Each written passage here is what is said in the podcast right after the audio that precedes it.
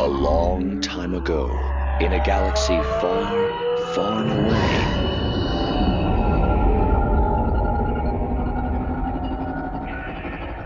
You're listening to Star Wars Beyond the Films, the official expanded universe podcast of StarWarsReport.com. There is a great disturbance in the Force.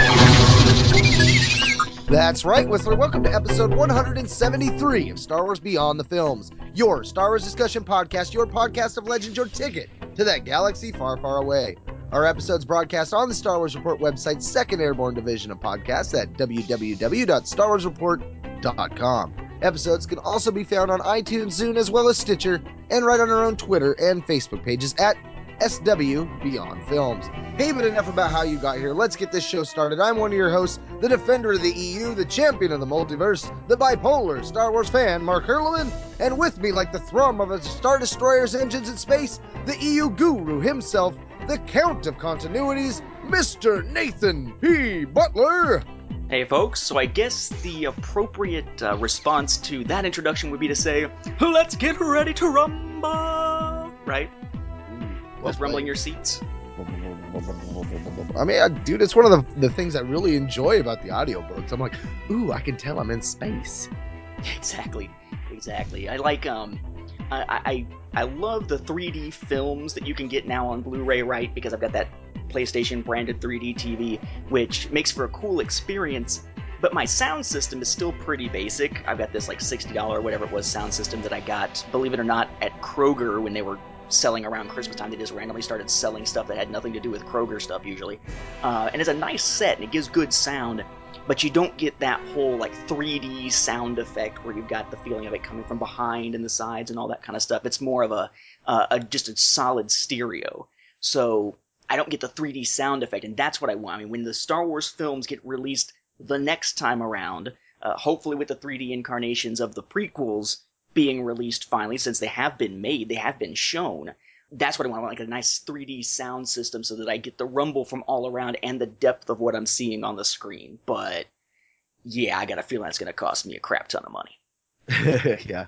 And start shelling out the cash. Quite so. Speaking of shoveling out the cash, I guess some introductory stuff as we're getting in here. Uh, I did shovel out some cash recently for Wave 1 of the Star Wars Armada expansion packs. So for those who are interested in Star Wars Armada, that new miniatures game, I've put up videos on YouTube. It's uh, youtube.com. Uh, of course, the username or so slash user slash uh, Chrono Radio, C H R O N O R A D I O, my old podcast name. But basically, I've gone through as they've come in and done like I did with X-Wing, which is just basically to open them up, lay out all the different bits and pieces in it, show what you get for your money, and slightly touch on, you know, my thoughts on it, although not heavily in depth on the use in the game and that sort of thing. But it's a freaking gigantic wave. I mean, we're talking like a bu- couple of $40 ships, a $30 ship. I want to say it was like four other products that were like 20 bucks, a $10 dice. It's a freaking huge wave. But you've got a Victory class Star Destroyer, a Gladiator class Star Destroyer, Starfighter little packs for both sides, um, uh, Nebulon B and Corellian Corvette, which were those in the Victory were basically what you got in the core set, and then this Assault Frigate Mark II that almost looks like it should be out of Destiny. Uh, I mean, it's a lot of stuff, and it's a really good game. It's more complex than X-Wing, but not as crazy complex as Imperial Assault. So if you're into like space combat miniature games, it's a cool one to check out. And all those videos hopefully will help people who are, you know, trying to decide what fits within their budget to buy to know which ones that they might actually think are worth shelling out the cash for, especially since this time, you know, unlike X-Wing, where if you bought something that was from the core set, like if you bought an X-Wing, you got the same miniature as was in the core set, but you got all these new pilots to go with it which sort of changed the dynamic of how you play because it's really all about the pilots and their unique abilities. In this case, the ships are the same. The cards that come with the ships are the same as far as the ship's stats. And it's more like your upgrade cards that are different. It's not nearly as diversified between what you get in the core set and when you buy an expansion pack of the same type of ship. So I think it's going to be a real big deal when it comes to people being able to decide money wise. And apparently it's helpful because I think the YouTube channel just passed like a thousand viewers finally, which is nice. Yeah. Now, is your table that you made for the X-wing? Is that what you're using to play this on, or is it got a different surface that you're using? How's that work? Um, yeesh. uh, it's it's gonna depend. Um, I, I tried it out without using just a regular like set amount of space like you're supposed to do, just because I wanted to just get a feel for the dynamics of how the ships moved and whatnot. It uses a bigger playing surface though. So I'm gonna have to see if the size of my actual playing surface that I made will work if I use because put it this way, the way I built the playing surface is think of it as a rectangle. The playing space for X-wing is a square, but I've got an extra foot or half a foot on either side so that you can have a place to put your cards and everything. So you get a place to lay out all your little tokens and all that kind of thing beside it. I Mhm. think I can use that same piece if I want to, or use the one that I've got cut to identical size that's not painted or anything, but I wouldn't have any extra space on the sides. It expects you to use a bigger playing surface for this. And and that I think is a, a troublesome thing. Anybody who thinks they're just going to get this game and play it on a standard, you know, dining room table is going to be kind of out of luck when it comes to having a surface the size it's supposed to be. Could you play it without that size surface? Oh yeah, absolutely. But not anything that's going to be tournament legal, of course. And you run the risk of having, you know, having certain truncated things are going to make things a little bit more difficult if you're dealing with a less than standard sized space. It, it does take up more surface area to play. I almost think that this would be something I might just take those play mats, those X-wing play mats that I got, lay them out on the floor and Mhm. use that instead of even trying to have an actual playing surface on a table or something because at least that way it I know my floor is big enough. Yeah. know? Well, that was going to be my next question: is is will the pieces fit on carpet well, or is it something that that if you're going to be playing it on the floor, it's only best to play it on a hard floor? It's I mean it depends on your carpet. There's you know the very solid carpet and then of course you've got the carpet that's more uh, uh fluffy for Yeah, lack of a better term, type. kind of shag like. Um they're all right. I mean they've got the the bases on the starfighters are round and flat, very much like the square and flat bases for X-wing. But the ones for the bigger ships are actually they're like four prongs. It's almost like table legs on the piece because the bottom base piece actually has all your shield dials built into it, so it looks a little different than X-wing could use. And those I think would work well. The trouble with it is making sure that you're accurately moving. If you're playing with just buddies and you're not super competitive, and it doesn't matter if you're slightly off by a couple of millimeters in a movement, yeah, whatever, no big deal. Tournament wise, though, when it's, you know, uh, are you exactly accurate in your movements? Because a couple millimeters off one way or another could make the difference on whether your enemy is within your firing arc or not, type of thing. I don't think it would work. I think you have to have a hard surface for it just to make sure that your movements are, you know, perfectly accurate um, for just the sake of fairness, you know. Interesting. I guess the other update uh, before we get into the next chunk of feedback here is uh, we were discussing before the show a topic that came up a couple of episodes ago, which we had some chances to ask questions about and whatnot that really can't be delved too much into. But we went back and sort of revisited this whole question of Dark Disciple. Because Dark Disciple is based on previous Clone Wars scripts that were unproduced, does it get the same treatment as Darth Maul, son of Dathomir? And Mark's approach to it was to say, based on things he was hearing at Celebration, which was they keep promoting this as canon, canon, canon, canon, canon, canon, canon, never mentioning it as part of Legends. So, because it's not coming from Dark Horse the way Son of Dathomir did, where it was going to be automatically Legends, and they had to sort of bring it over into canon. This is something already coming into canon, so they would have to make sort of a conscious effort to say, let's copy it over into Legends because it's part of Clone Wars if they were going to do that. Um, and since they haven't mentioned it, that it looks like it's just going to be canon. It'll be part of that one continuity instead of part of both the way Son of Dathomir was. My approach to it was essentially to say, well, but it's Clone Wars. And what we were told at the time of Son of Dathomir was, well, it's unproduced Clone Wars scripts. We're going to count it as if it's part of the show. And so the show exists in both, right? It existed in both. It influenced both before there was that cutoff of saying, you know, we're not going to continue Legends beyond, you know, the Old Republic, for instance. That if it's going to be that treatment for Son of Dathomir, it would make sense for that treatment to also be for Dark Disciple, regardless of whether Legends is continuing to expand, regardless of which canon is taking precedence at the moment. That if Son of Dathomir exists in both because it's part of the Clone Wars, because Clone Wars does, so should Dark Disciple. And I think it's just a question of where we put the emphasis on when trying to determine that. Is it about the current status of Legends versus canon and the publishing line, or is it about just that inclusion within the Clone Wars? And the more we talked about it, the more that we looked into it, the more it seems as though the safer bet is actually to go with Mark's approach, I think, for when I'm looking at the Star Wars timeline gold, because there really hasn't been any mention of it as being something that would carry over into Legends. And it is getting that unusual position of, unlike Son of Dathomir, it's coming out straight into canon.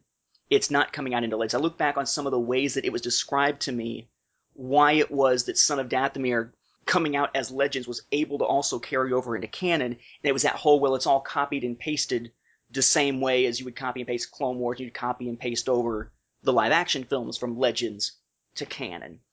And that explanation doesn't necessarily fit some of the way that they worded it with Dark Disciple. So the thought process right now is I'd love for it to be both, and I think realistically it could be part of both, although surely it's going to mess up even more of Quinlan Vos and Asajj Ventress, you know, just like the Clone Wars kind of ran through it like a freaking train. Um, but for now, I guess the only rational, reasonable, fair approach to take that won't mislead people would be to go with just putting it into canon, unless they turn around and say it could be both. I hope that they would at some point, but yeah, I think that uh, Mark was on the right track there, as opposed to like mine was more. I guess mine's more not so much wishful thinking so much as trying to apply old rules to new things. And the more that we kind of got into the weeds with it, the more it seems like those rules don't necessarily apply, or may not apply, at least in this case, simply because we're in that time where the rules have changed. And it just so happens that one of these was released on one side of the change and one released on the other side of the change, even though it doesn't feel like it's been that long. So uh, I'm deferring to Mark on this. I'm going to stick it in story group canon, but I'm going to leave it out of Legends and just hope that someday they'll give us a nod to carry it over with the rest of Clone Wars.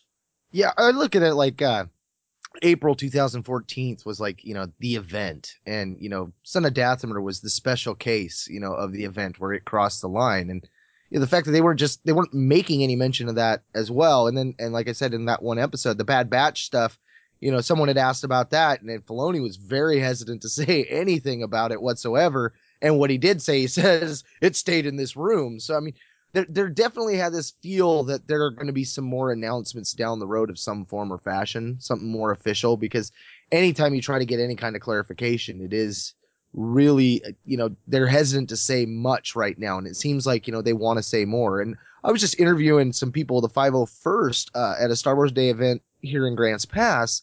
And just hearing some of the stuff that they were talking about from their behind the scenes things, you know, they were getting emails from, uh, their new new person in charge and stuff and some of the new things that Disney wants to do. And I'd heard some of this stuff was already in effect at Celebration like they can't point guns at heads and things like that. And I don't know how long that rule was, but that was something news coming down that they're very strict on and stuff like that. a lot of little things. So it's like they're kind of holding their breath and waiting to see what's going on. I know podcasters and stuff now that Disney's in control we're like, well, you know, are they going to be like, oh, you can't use that music and stuff? There's a lot of different rules and stuff that have changed that haven't yet affected fandom and then there are some that have that, you know, like like what's going on with these books that have affected us but we still don't really know the full ramifications, but yeah, it just seemed to be that there at Celebration that the big push was all on the new canon, and they would always mention, you know, Legends is still in their mind, but it was just like they had that opportunity that if Dark Disciple was in both, that would have been a prime opportunity to do what they did with Son of Dathomir and be like, and, and see, this is still coming out. And they and they didn't take that opportunity. And that really stuck with me, you know? Yeah, and that's the thing that really kind of was the nudge in that direction for me was this looking at it saying, wow, they really haven't touched that at all. You would think if it's a special case like that, they would have said something because Star Wars Celebration, that was where people were asking those questions. And it seems like that never came up, at least not that I had heard about. But you mentioned, as two things that stand out to me. One, uh, about how it seems like they're playing things close to the chest. I think we see that with with our personal interactions. I uh, as as the audience knows, for a while there, I was emailing back and forth on continuity issues with Leland Chee from time to time. Uh, in fact, he had emailed me asking for my thoughts on the the dates of what eventually became those the Old Republic uh, history videos on their website before they came out.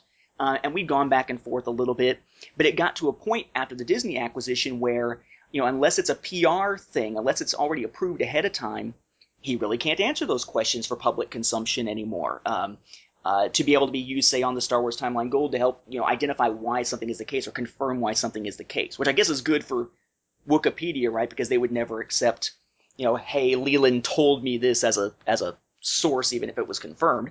Um, but now it's sort of uh, it's it's kind of a broader stroke thing, and I haven't really talked to him all that much, but I've started speaking a lot more with Pablo Hidalgo from time to time, and in his case, it's sort of the automatic assumption. You know, I can ask the questions and we can discuss the things for the clarity, but it's all sort of for clarity in my mind and, and my own, as he calls it, personal edification to be able to know that I'm moving in the right direction on things, but answers not necessarily fit for public consumption.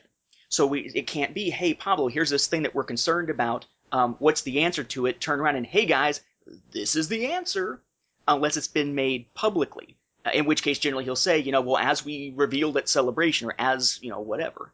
So it's it's interesting. It's like there's more of a control over the message, even when it's on things that are more just about clarity of things that already exist. And I wonder if that is a a reaction to how haphazard things got for a while there in the Legends continuity. Back at a time when people were using the word canon in four or five different ways and Yeah. what it supposedly meant, quasi canon, this, that, and the other, and how you were in a situation where, especially before they revealed the, the system, the letter based canon system from the Holocron, that you know, there was a lot of confusion and a lot of conflicting statements until they finally had to come out and publicly say, this is what we are using. And even then, it was a, this is what we're using for our own internal classification. And immediately it became, okay, so what level of canon is this? What level of canon is this?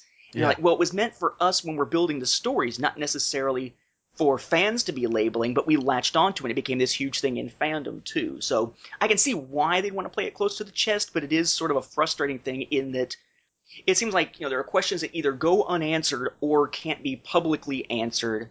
So I don't know. I don't know if that's a better thing or not. I like the fact that there's a more unified message, but at the same time, we need a way of asking those kinds of questions. Like there needs to be like a Twitter feed, or there needs to be a Facebook page or something where you can ask those questions, like we could for uh, Leland's Holocron Keeper page and that sort of thing, where they are speaking with that authority. They are able to put it out there because they know the answer.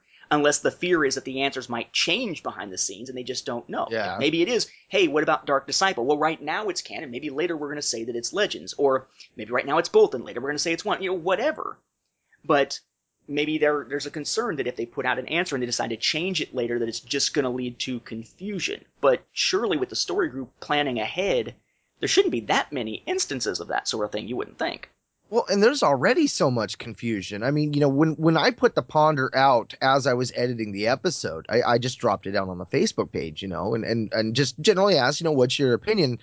And a lot of people were coming back with, you know, not only that they thought it was canon, but there was also this little side debate as to whether or not the Clone Wars and the films themselves were legends. They were like, no, it's only in canon. It doesn't exist as legends. It's like, no, no, no, no, no. It's in both. And and it surprised me that that so many people like I had to really explain how it was in both. And, and you had mentioned it in the last episode, or, or I guess two episodes back, about the whole copy and paste and how that works. And I think that's a, a brilliant analogy for those who don't understand how you know the Clone Wars and the films can be EU and the Legends at the same time. It was the bedrock that that these stories are are based off of, the linchpin. You know.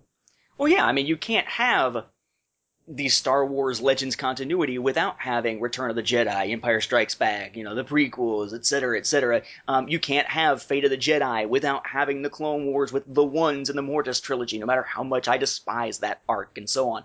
Um, that and they and they said that early on. You know, of course, it's going to be part of both. Uh, all the timelines you would see would have that as part of both, but it's just that essentially the old T and G canon have been lifted and became the core of something new also. instead of just being in the Legends continuity, but everything else. Another way to think of it is the story group canon, or whatever you want to call it, is the GTCSN canon structure with the CSNN dropped, is another way of looking at it. Cut out of the mix, leaving that core behind. Um, the other thing that you mentioned that I found uh, funny, I guess, as a, a note to end on here before we get into the feedback is the whole thing about stormtroopers and the 501st not being able to put guns to people's heads in the costuming group. Um, I think that we may have just gotten another reason for why stormtroopers are so freaking unable to actually defeat our heroes. They apparently can't go for headshots. We've heard the thing now, right, about uh, how apparently they've confirmed that Daniel Craig, James Bond, is going to be playing a stormtrooper, perhaps just a stormtrooper in armor that you never see the face of in uh, The Force Awakens, right? The joke is that he may be the only stormtrooper that can always hit his target. Nice. Well, and, and I heard that, that the confirmation on that is because Simon Pegg let it slip. Oh, oh, I was supposed to say that. Like, yeah, loose lips, loose lips, man. Loose lips from a guy who bashed Star Wars and now is all like, it's wonderful now that he's been brought into it. Simon Pegg, ladies and gentlemen. Yep. Hey, fandom's all inclusive, baby. Ah, yeah. And haters gotta hate. It's uh, it's a it's a form of comedy, right? Haters gonna hate, hate, hate, hate, hate. Oh, sorry, sorry. I got that shake it off thing in my head. There's a wonderful big band, like literally, like there's a group that does. I got, I think it's called Postmodern Jukebox that does big band in like 1920s and sometimes 1950s era style remakes of modern pop hits. Like they've got one of a Gangster's Paradise. Nice. Kind of like it's how uh, uh, Richard Cheese does it with Mhm. lounge music. Yeah, like with Richard Cheese in the yeah, exactly. Uh, so there's a shake it off that's just look it up on uh, YouTube. If nothing else, it's hilarious just because it's a guy singing it, and the guy singing it just he does not look like he should be singing "Shake It Off."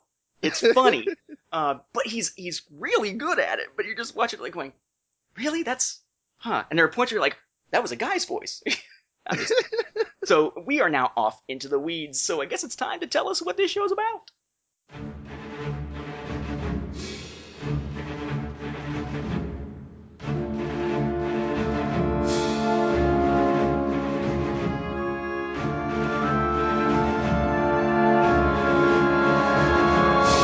Well, here at Stars Beyond the Films, we ask the tough questions. Questions that have bothered you for a long time, or simple ones that have perplexed you off and on. You ponder about Star Wars, and so do we. This episode, we focus on your feedback. Once more, your emails take center stage. Now consider this your spoiler warning, Beyonders and Sentients of all ages, because here we go on another adventure beyond the films.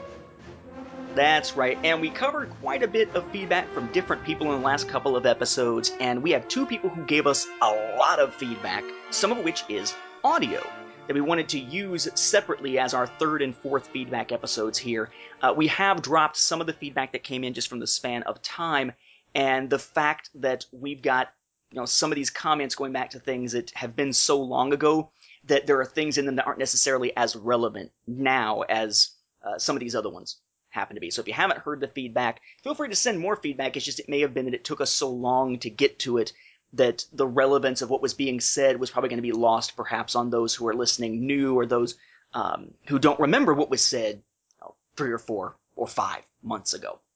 So this time we have quite a bit of feedback coming in from Andrew Gilbertson, a name that our listeners hopefully know at this point in terms of the feedback that he sends in, and of course uh, his involvement in podcasting and the Star Wars Marvels uh, audio drama project and whatnot that's out there.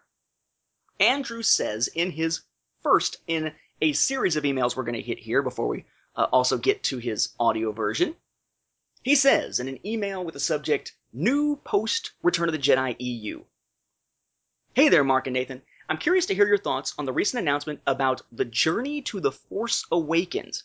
For me, who, as you know, has struggled with optimism and misery since the whole Legends thing came down, it's about the worst news imaginable.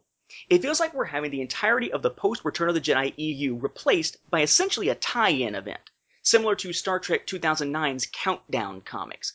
I hope it'll still be good, but it kind of feels wrong to replace a decade's worth of publishing to a single event tie in slash lead up, especially because, as such comic prequels have often shown, the stories tend not to have strong identities of their own or be able to capture the tone of the products to come because they're being made on pre release information.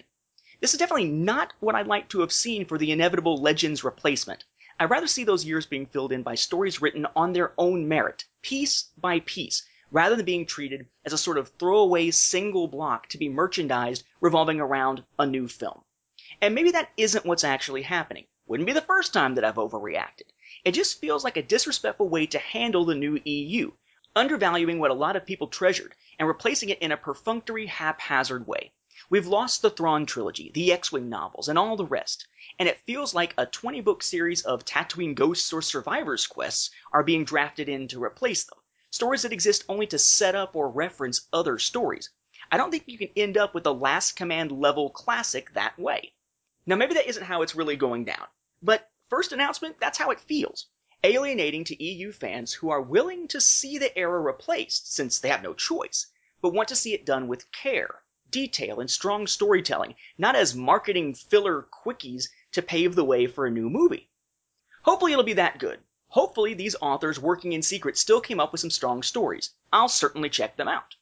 The other possible issue is treating the era as a rush job prologue to a single film, which, much like those the Phantom Menace tie-in comics about various members of the Jedi Council that ended up meshing badly with the ongoing films, feeling limited in scope and being badly dated by all tying into characters and scenarios exclusive to the first film that had no relevance for the later films, felt like this weird little cul-de-sac of irrelevance made before the direction of the new series was actually determined, seems like it's rife with potential to be largely throwaway.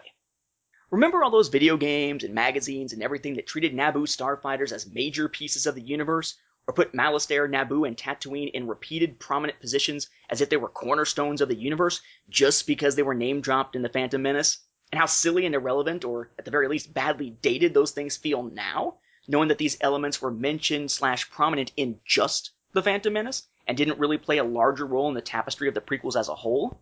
Again, hopefully this is a pitfall they've avoided. It's just disappointing to see the possibility for that same problem seeded all throughout the new EU by this all at once, before anyone's even seen the movie, approach. Either way, with any luck, they'll still have significant gaps that can be filled in with more considered, benefit of retrospect, stand on their own, and not as tie in stories. And with any luck, the ones they do produce will have more depth, story quality, standalone value, and relevance than similar products for Star Wars, Star Trek, the Superman films, etc. have in the past. I just have trouble maintaining my optimism that way. Rebels is keeping my fandom alive, but the original trilogy era that I love seems to just keep taking the hits otherwise. How about you guys? I know that you typically try to put a positive spin on things. Is there a silver lining that I'm missing? Or do all the potential pitfalls bear every portent that I fear that they do? Not impossible to succeed, but certainly not set up for success. Still waiting to see whether they're entering the golden age or the dark times. Andrew Gilbertson. You know, the whole golden age and dark times thing, you're not alone there. I mean, I was talking to other members of the 501st and fans of the original trilogy and stuff, and they were talking about, you know, other members that were selling their old armors to get the new uh, uh, Anovos uh, episode 7 armor kits. Uh, and you know, my friend Alan was like, you know, I don't know, like, you know, I'm, I think I'm okay with sticking with my Rebel and my TK, and you know, like, because he loves the OT era, and so he's, you know, he's a Star Trek fan too, so he's very aware of what Abrams has done with that franchise. So he's in that same boat where, you know, he wants to be excited. He's, you know, very excited at the moment, but he's also holding his breath as to whether or not this might be that dark time coming, you know, maybe it's not going to go in a direction he would want to wear that armor. And so he's looking at his friends that are selling their old kit and he's just like, you know, you may end up regretting that. You don't know at this point. Uh, you know, as for the journey to the Force Awakens, uh, that's 20 books that are all going to be dropping on September 4th, which is also the same day the toy line for the Force Awakens launches. It's that whole new Star Wars TFA day or whatever they're calling it. Uh, but of those 20 books coming out, when they had the, the Star Wars at Del Rey panel, uh, Jennifer Heddle had said that only about six to seven of those books are going to be a, adult type fiction or, or books that have really a good depth to it. You know, most of them are going to be story uh, books, little tiny kids books, and sticker books. So they're going to have very little content to it. Might have a character here or there, you know, but not really be fleshing anything, adding thing that people feel like they need to have. She said there'll be about six or seven of those that do, which in that regard, you know, I was like, okay, well, that's not so bad. I was thinking like 20 books, that's a lot to, to digest. But at least they're giving you, you know, from September 4th to December 18th, that gap there to kind of digest the books. So I, I like that. I mean, I think about, you know, when uh, Revenge of the Sith came out, the book dropped one month before, you know, and, and so we were able to see that going into it. Uh, and, and you mentioned a lot of stuff with the Phantom Menace and, and how those tie-ins don't quite line up now which I think now that we got this new canon, I'm I'm hoping that that's not going to be the case. I'm hoping that the journey of the Force Awakens is part of what they did back then. Uh, because it does seem like it's not that they're replacing all of Legends right now. It just seems like it's a lead up event to the movie to kind of give you the, the, the little bits of backstory that you think you need. Uh, and even then, Jennifer had mentioned that when you get to the point where you're sitting down December 18th in the chair, most of the stuff you've read in the book isn't going to mean anything to you until you're watching the the film, and then you're like, oh, oh, kind of stuff. Like the the the clicking parts aren't going to click, and you're not going to be able to really guess it until you're sitting there watching the film, and then the stuff you've read is going to fall into place. Uh, so I, I really get the feeling that this is more like you know one of those uh, uh, shadows of the empire kind of events you know like like they're really focusing and building in on that. They didn't say whether or not during the 20 books if it's you know going from return of the jedi and it's it's a five year gap and there's a story kind of story kind of story kind of stuff. Nothing in that regard. So you know we do know that that uh, some of the books are going to be in it like aftermath the uh, twilight company which is the uh, battlefront story uh, and and Aftermath, I believe, is a trilogy, but they didn't say whether or not the second and third book are going to be part of those 20 books that are being dumped. So, you know, there's still a lot of questions as to how the, the, the new EU or the new book side of things, because it's all canon now, but how the book side of things is going to grow. I mean, are they going to really start fleshing it out and build out multiple eras? Are they going to focus in one end and kind of do like the New Jedi Order where, you know, it fills out one era and then they move on to another series of books and stuff in that era, uh, you know, versus filling out like five different directions. You know, you know they're going to be doing rebel stuff still. So that era is kind of filled out. I don't really see anything happening with the Clone Wars anymore. I, I mean, that era's kind of told a huge chunk already. Uh, but they're not doing anything in the old Republic eras type stuff because those eras aren't really there yet. I mean, we still don't even know how the Sith are going. So it's like they didn't say anything about if they're going to go and flesh those out. So it definitely has that Shadows of the Empire. We're doing it for this kind of thing, you know. So I, I don't think we're going to get that Phantom Menace. It doesn't line up, or why the heck is Malastare here kind of feel. Or if it does, I, I think that's only because they're really focusing on the fact that this is leading into that movie. So maybe in the long run, some of these stories will feel like they don't connect to the overall stuff, but I think that's going to come down to whether or not if the story group is telling their story well enough and if they're doing their job down the road. You know, we won't be able to tell if if it's never referenced again until the, the next books just don't reference it. I mean, that's one of the things that really ticks me off with the New Jedi Order is when you go into Dark Nest and you go into the series that follow, Coruscant doesn't have the feel that it had at the end of uh, unifying force. You know, I mean, it was totally reshaped. It was it was a whole new place, and yet after that series, they kind of just beat around the bush and never really went there again. So as long as they avoid doing that, you know, not referencing stuff and finding ways to keep those events like tied in as they should be, not forced in, I think they'll be doing a good job.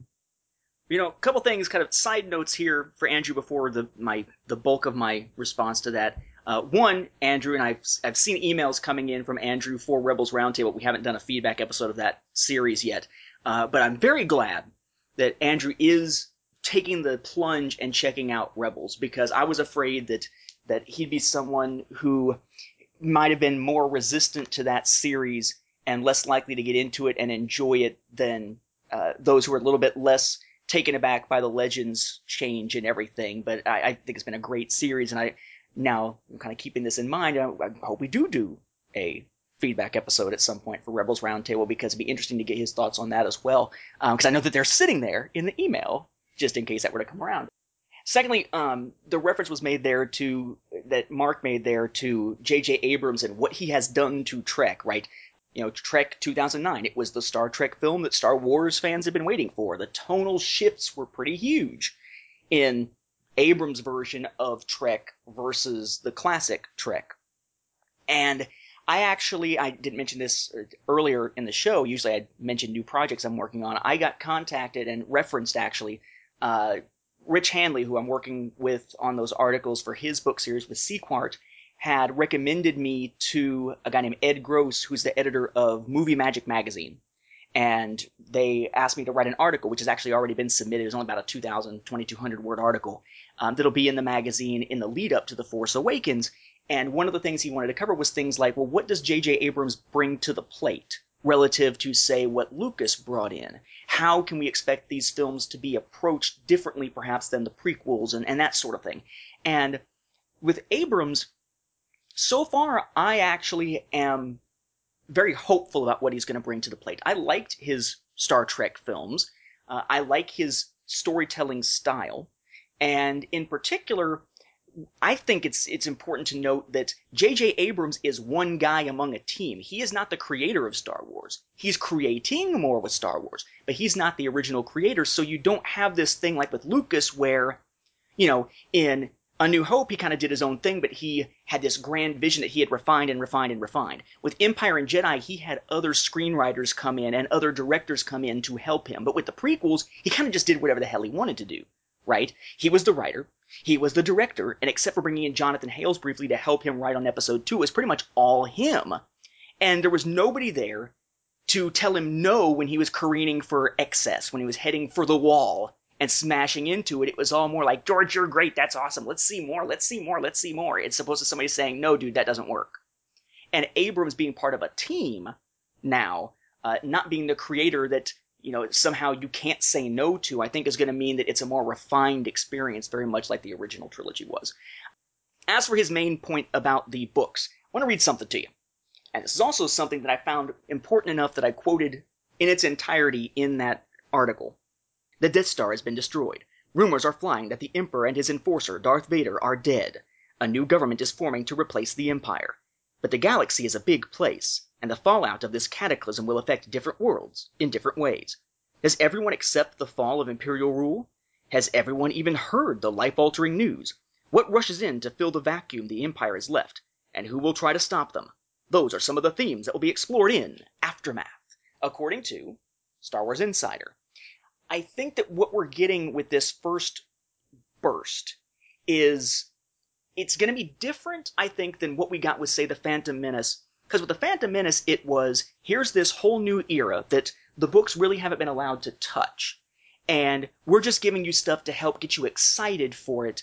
But we're not necessarily building a bridge to anything because, you know, who knows what Lucas is going to wind up saying happened shortly before the Phantom Menace. So you wind up with the stuff that really sort of feels like fluff. And as Andrew was saying, it just grabbed little tidbits out of the film and used them to create these whole stories when really we didn't know a whole heck of a lot. I think this will be more like what we got with the Clone Wars books between episodes 2 and 3, or things like, as Mark mentioned, Shadows of the Empire, where we have a defined beginning point, which is the end of Return of the Jedi.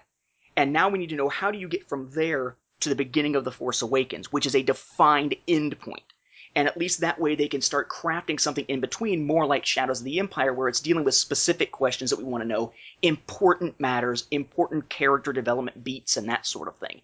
Um, that's not to say they haven't had some decent entries in these lead-in books before. I mean, Labyrinth of Evil was a pretty good lead-in to get us out of the Clone Wars and into uh, Episode Three. But your point is well taken that a lot of times it does feel like these things are kind of fluff. Uh, uh, the approaching storm, yeah, you know, uh, just they feel like they're there only to make money and build off of the marketing scheme of the film as opposed to being something substantive on their own. I would like to think, though, that the other big difference is that there's a plan this time, or at least a known plan. Like, I don't think when Lucas was sitting around making the prequels that there was any real effort for him to say to Dark Horse, to Del Rey, um, to the video game makers, hey, by the way, this is where I'm going. And since this is where I'm going, here's what you can use in your stories to get to where I'm going. It was much more, here's the tidbits I'm going to let out about this publicly. Use that. And that was pretty much it. Or just some very basic things for them to go on when creating the story. That's why, for instance, you get something like the Starfighter video games, right? We know these ships are going to show up. So build a story around someone flying one of those ships, will you? As a video game or we know pod racing will be there, so make these little pod racing games. Why don't you? Um, but nothing substantive. Whereas in this case, in theory, the story group guiding this, they've got a plan going ahead. They know, at least in broad terms, where things are heading, and they can craft these things so they're weaving in those elements, as Mark said, that maybe we don't even recognize are there and are important until we actually see the film. So I certainly have more hope for these than in the past with the movie tie-ins. Like usually a month before a film came out, here's the dump of all the information, here's a dump of all the new books and everything. And it was a, yay, the new stuff is out. We can find out what's in the movie because they're releasing the novelization of it early and spoiling the frickin' movie for us. But, yeah, there's also the approaching storm. There's also this other tie-in book that's probably gonna be crap, but I gotta read it because I'm a completist. I don't feel like that's the attitude going into this just yet. I do find it odd that they have so many coming out at once, but as Mark said, it's not really 20, it's more like a, a small smattering that are really going to be the substantial ones. And I'm hopeful they're going to go in a in a positive direction. The story group has an opportunity here to do something Shadows of the Empire esque rather than you know, Cloak of Deception esque. And I trust this group better at doing that and having more influence over that than of Lucas sharing back in the day with his licensees. There also, I believe, there's going to actually be a little title header that says "Journey to the Force Awakens" on the book. So, you know, it, it's curious that not all of the books have been announced. I mean, you know, we know they're coming September 4th. So I would assume here at some of these events that are coming up with Star Wars weekends, maybe some of the cons and stuff coming up, that we're going to start getting some title drops, some covers, and things of that nature because September 4th is going to be honest before we know it. Have like a kid's book, Kylo Ren, and why he modeled his mask after Darth Revan. Revan is my hero! something like that. You know, they could easily do something like that where, you know, it is some dark lord. They never mention that it's Revan, but you're looking at the thing and you're like, that's clearly Revan. it's funny because I've talked before, I think mostly on Rebels Roundtable about that Cinema Sins video series that I watch, which is, you know, the everything wrong with and then it's a oh, certain movie. And they did yeah. a version of that for the second The Force Awakens trailer. And even in yep. that, the, the the narrator goes, "Oh hi, Darth Revan," oh, or something like that. yeah, yeah. I, I, when he said that too, I was like, okay, good. I, I, I thought I was alone, and when I brought it up on our page, everybody was like, "Yeah, on crack. It's not Revan." I'm like, I'm not saying it's Revan. I'm saying that it looks like it's Revan stripped down. Like it looks like they've taken that character model and retooled it. Hey, that's what Dave Filoni's been saying all this time. I mean. Mm-hmm. That for me, I think, is the one question about Story Group that I would love to have answered the most when it comes to JJ in this film. You know, is did the story group when they got JJ involved and they hired him, did they say like these are the five plot points we want, or do they go, you know, this is the story that we want, or do they go, you know, give us a story? Did he come to them with with all these ideas and and is like this is the movie now you guys deal with it? You know, I get the feeling that they were the ones that were like, this is the story we need told and build it from there. And if that's the case, then I'm, I'm, I'm a lot more at ease all the way around, you know, but when I think about the fact that JJ may be doing his own movie and then be like, and this is what I've got, and then they have to run with it, I'm that's that scares me. But they haven't said one way or the other. I mean, they haven't really told us much about how the story group exists, aside from very loose terms. And I mean, for the most part, all we know is they're basically George Lucas. I mean, you know, they get to pick and choose and do what they want. And uh, in so many ways, they're, they're George, you know, I mean, they've established there's the new canon. Well, George always said there was my canon and then there was all the other stuff. And, and so, I don't know. I mean, the way that the story group itself works is probably one of the, the biggest secrets that they've been holding and one of the ones that I would think they would have came out with right away after they made the announcement back in April of 2014. The first rule of the story group is you do not talk about story group. All right. Uh, moving on. In a response particularly directed at our episode number 154, Andrew says, Guys, I must shamefully admit that I am catching up today on Star Wars Beyond the Films since before Christmas. What can I say? The year recaps don't thrill me because I've usually heard the majority of it discussed individually on shows throughout the year. Mea culpa. I'm trying to keep more consistent. Anyhow, I just wanted to write in and mention that I really appreciated Mark's rant in number 154 vis-a-vis the prequels, the canon, and being lied to. It's a delicate balance of trying to maintain positivity. I know, to some folks, you're haters. For others in crisis like me, it can feel like the Sunshine Squad. accepting any little old thing so long as some schmuck puts those eight letters, S T A R W A R S, on it somewhere. In reality, by the way, I think you guys strike a great balance. I'm just trying to articulate the mindset signs I get into here, not to imply that it's reality. Sorry, this email feels like it's filling up with backhanded criticisms. None of them are intended. I've also had difficulty on the net lately, particularly a guy on these forums claims he knows you, Nathan, but I have no idea who he is in reality. For what it's worth, I asked him about it, and we didn't know who the heck he was. That repeatedly accuses me of being a hater or troll for having a negative view of the prequel trilogy, despite his constantly ragging on the EU and how he's glad that it's dead. All in all, it sometimes felt like Doctor Who's The Happiness Patrol or The Twilight Zone's It's a Good Life around Star Wars fandom. Everyone must walk around with false smiles on their face, spewing false positivity, and not daring to express their angst lest they be castigated or ostracized. Heaven help the poor sap who can't muster a smile or loses composure once in a while. So it meant a lot to me to hear an honest, uncensored expression of that frustration pouring out, mirroring how I so often feel. I struggle with the same bipolarity and stages of grief about Star Wars. Some days, like after a new Rebels episode, optimistic and enthusiastic for where they're going. Other days, like after seeing a Battlestar Galactica style documentary camera zoom in the Force Awakens trailer, or remembering some new character slash event slash backstory that no longer exists in the new Star Wars, angry or mournful at what's gone. I think the positivity that you both try to present, so long as the product you're talking about doesn't have a Darth Vader and the affixed to it, is important to helping fandom over a frustrating, jarring time. And though it may grate when I'm at my most frustrated, when I come to it with neutral, receptive ears, it does actively help me in the long, slow process of accepting the new status quo. But at the same time, the occasional break like this, the unvarnished emotional truth of how you feel, not just about some variant covers or marketing move that can be attributed to a single product, but about the franchise itself, is also a cathartic reminder that I'm not alone, that we don't all have to put on masks and pretend it's a happy day, that the reminders toward positivity are still coming from people who understand and feel the frustrations I'm dealing with. Sometimes that the average, see, we should all get over Legends because the EU is actually dumb and contradicted itself and it was never considered canon they aren't going to come and take your books off your shelf article completely fails at because I know that the person telling me to get over it never really cared about it as much in the first place, and thus aren't addressing or understanding someone like me. That reminder that I'm not alone, and that positivity can still come from fans that are in the same place as me, rather than only from those that simply dismiss the EU in the first place anyway, helps a lot. Andrew.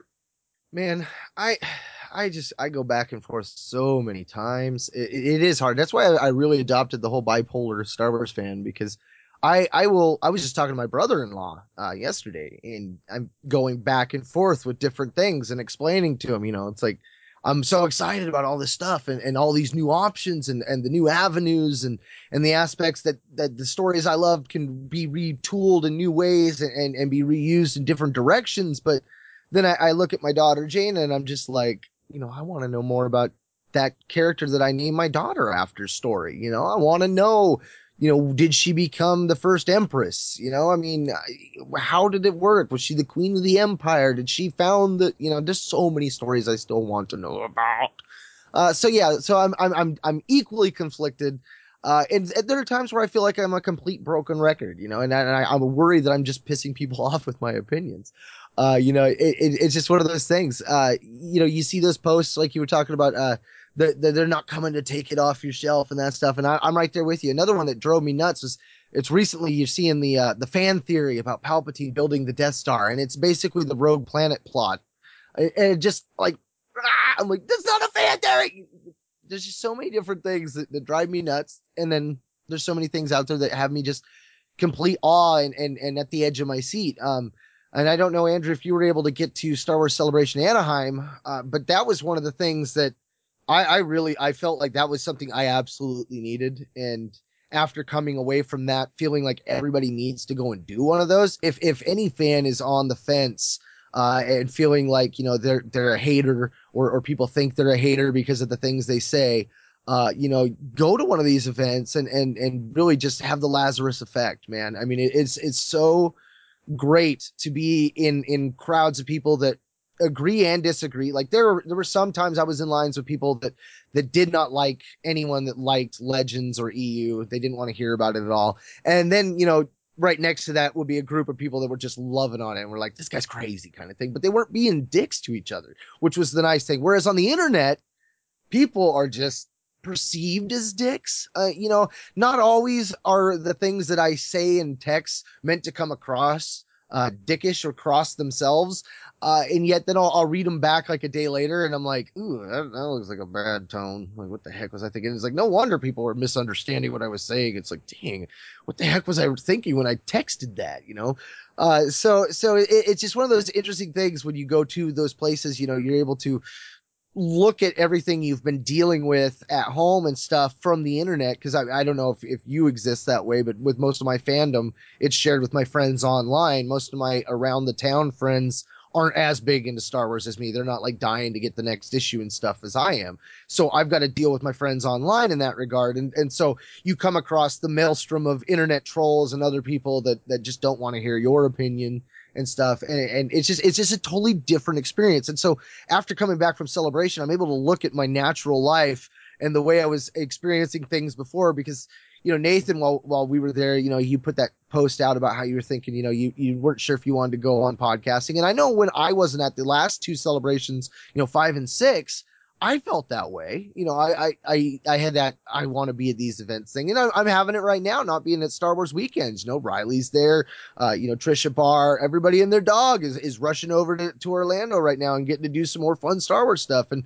after going to celebration, I'm like, ah, I really want to be there for that too so yeah, I, I just I think uh, you know do it to yourself and, and, find a way if you haven't get to one of these things. It, it's it's fun to be able to be around people that have like minds uh, and it's nice to know that that my rhetoric and my broken record is still appreciated. yeah, I think this is one of those things that I mean, it's it's that whole intellectual honesty thing in a lot of ways that we're just gonna be us, uh, as they also, what's the, the the youngsters say these days, you do you or whatever it is, uh, which sounds like a bizarre sexual thing to be honest with you. Um, but this this idea that you know you kind of have to be yourself, I've learned over the years. I mean, we just passed my uh, 13th anniversary in Star Wars podcasting, and whether it's Chrono Radio, EU Review, Beyond the Films, or whatever, I've kind of learned that there's going to be people that, as Mark said, you know, haters are going to hate. There are going to be people who disagree no matter what you say, and it, it's more about doing the right thing. Uh, my love, for instance, for Shakespeare came up recently. I was doing an interview with Lynn or Lenny Klein, who we heard in a previous feedback episode. I was going to be doing a series of articles with different Star Wars podcasters and whatnot. And we talked about that same concept, and a quote came up because I'm starting to get into Julius Caesar quite a bit now after being a huge Hamlet fan for years. And there's a line that I think uh, helps me with the mindset and, and understanding the mindset that I come from, which is uh, uh, Brutus says after having killed Caesar, he says, uh, if there be any in this assembly, any dear friend to Caesar's, to him I say that Brutus's love to Caesar was no less than his. If then that friend demand why Brutus rose against Caesar, then this is my answer. Not that I loved Caesar less, but that I loved Rome more. Had you rather Caesar were living and die all slaves than that Caesar were dead to live all free men? And I think it's that whole, just because we're critical does not mean that we have less of a love of Star Wars than another fan who might not be critical. But we have that choice to make. Are we going to step up and be critical and be ourselves and be honest?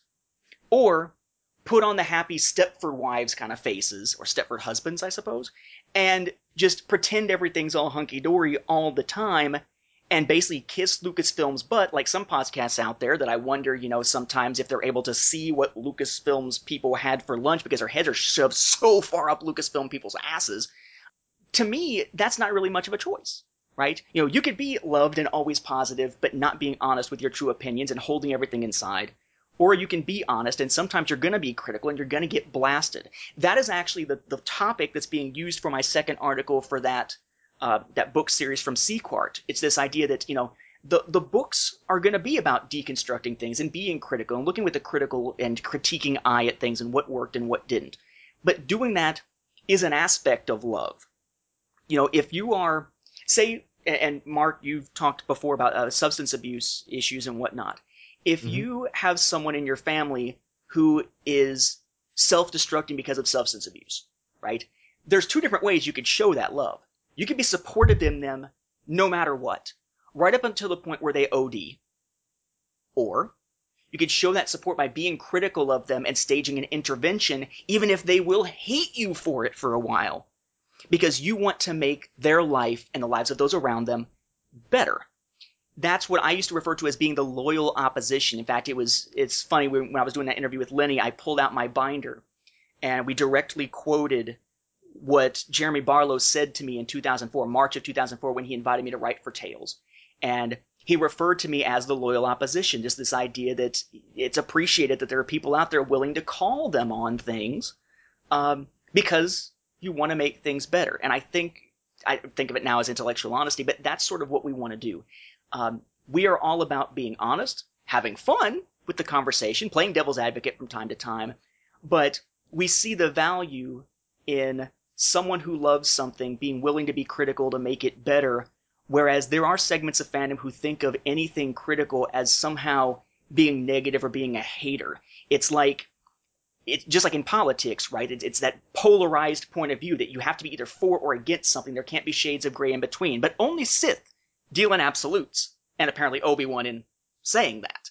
Uh, it's just not where we want to come from. So it, I actually was kind of surprised by Mark's rant on the "they lied to us" thing, but I could see that perspective, and uh, it was a great place to build discussion, but certainly not something you're going to hear on every podcast. At least not being in the reasoned way of being able to talk about it rather than exploding. Uh, if I can add one last thing to this, something that's in mind, I'm thinking about proposing a new podcast actually for the network for um, Second Airborne Division and all and this is going to cause some people to go, "Oh God, uh, my my opinion of him just dropped down a few notches."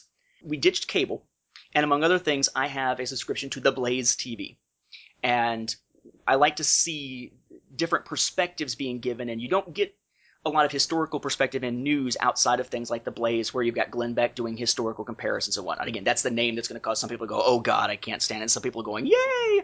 But he did an episode recently where he interviewed a guy named Simon Sinek, who's written a book called The Leader Eats Last. And uh, Start With Why, I think, is his other book. And they couldn't be further apart in their political views, Glenn Beck and this guy he's interviewing. But they're able to sit down and just talk and give each other the benefit of the doubt and get to the deeper aspects of things like leadership, where it's not about the political sides, it's about being willing to listen and realizing there's more that link us than divides us but it's usually not heard beneath all the shouting that goes on. And Star Wars fandom is kind of like that. That we need to be able to sit down with people who have very different points of views, the EU lovers and the EU haters. Sit down and be able to discuss things without the negativity. As Mark was saying, not being dicks to each other, as you tend to see with the people at Celebration. It's it's a good part about fandom, but it's not always present. Yeah, you know, I, I like as you as you just described, basically tough love. You know. uh, another thing I like to say is a hater's gonna hate and critique like snark is not hate, but can be seen as hate's cousin. His next one, very quick one, based on our discussion back in episode number 162 about A New Dawn. He says, Hey fellas, just a note. After listening to your show on A New Dawn, haven't read it yet, not on principle, just haven't got around to it. Does anything seem familiar to you about the character of Vidian? A cyborg character whose name starts with a V that became bionic to save his life, who destroys a hospital to hide his past. Here's a hint, Nathan. You voiced him. How about good old Valence the Hunter? A cyborg villain whose name starts with V, who was injured in a rebel attack, became bionic, which he loathed, to save his life, and was first seen destroying Angle Bay. I thought it was supposed to be Angel Bay, but it's actually written Angle Bay Station, the hospital where he was transformed to wipe away traces of his past. Remove the Imperial soldier backstory from his transformation, run it through an Occupy Wall Street filter, and. Well, your description just seemed a little too similar to be coincidence. I know that Legends is now a well to draw inspiration from, but this seems to be a straight up ripoff of one of the first original Legends villains ever created. About the fourth, following Crimson Jack, Serji-X, and Supervisor Grammel, perhaps? Maybe it's meant to be an homage. Early Legends repurposed for early new canon. Anyhow, as the resident old Marvels Legends and Anyhow, as a resident old Marvels and Legends enthusiast, I just thought I'd point it out. Sincerely, Jackson. I mean, Andrew Gilbertson. What he's referring to is the uh, Star Wars Marvels audio drama series that he did. I voiced quite a few characters, one of which was Valence the Hunter, this uh, character that made his appearance very early in the original Marvel run.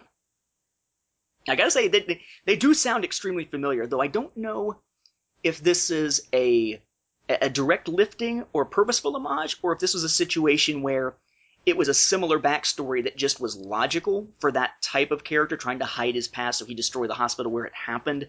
Um, that just happened to be there as coincidence. But you're right, it's extremely similar, especially given the fact that they're both, you know, named with V's. But I mean, take Vader too, right? He became cybernetic to save his life. Name starts with a V. He doesn't destroy the hospital to hide his past, but Vader certainly does hide his past as Anakin Skywalker from those uh, who know him as Vader later in life.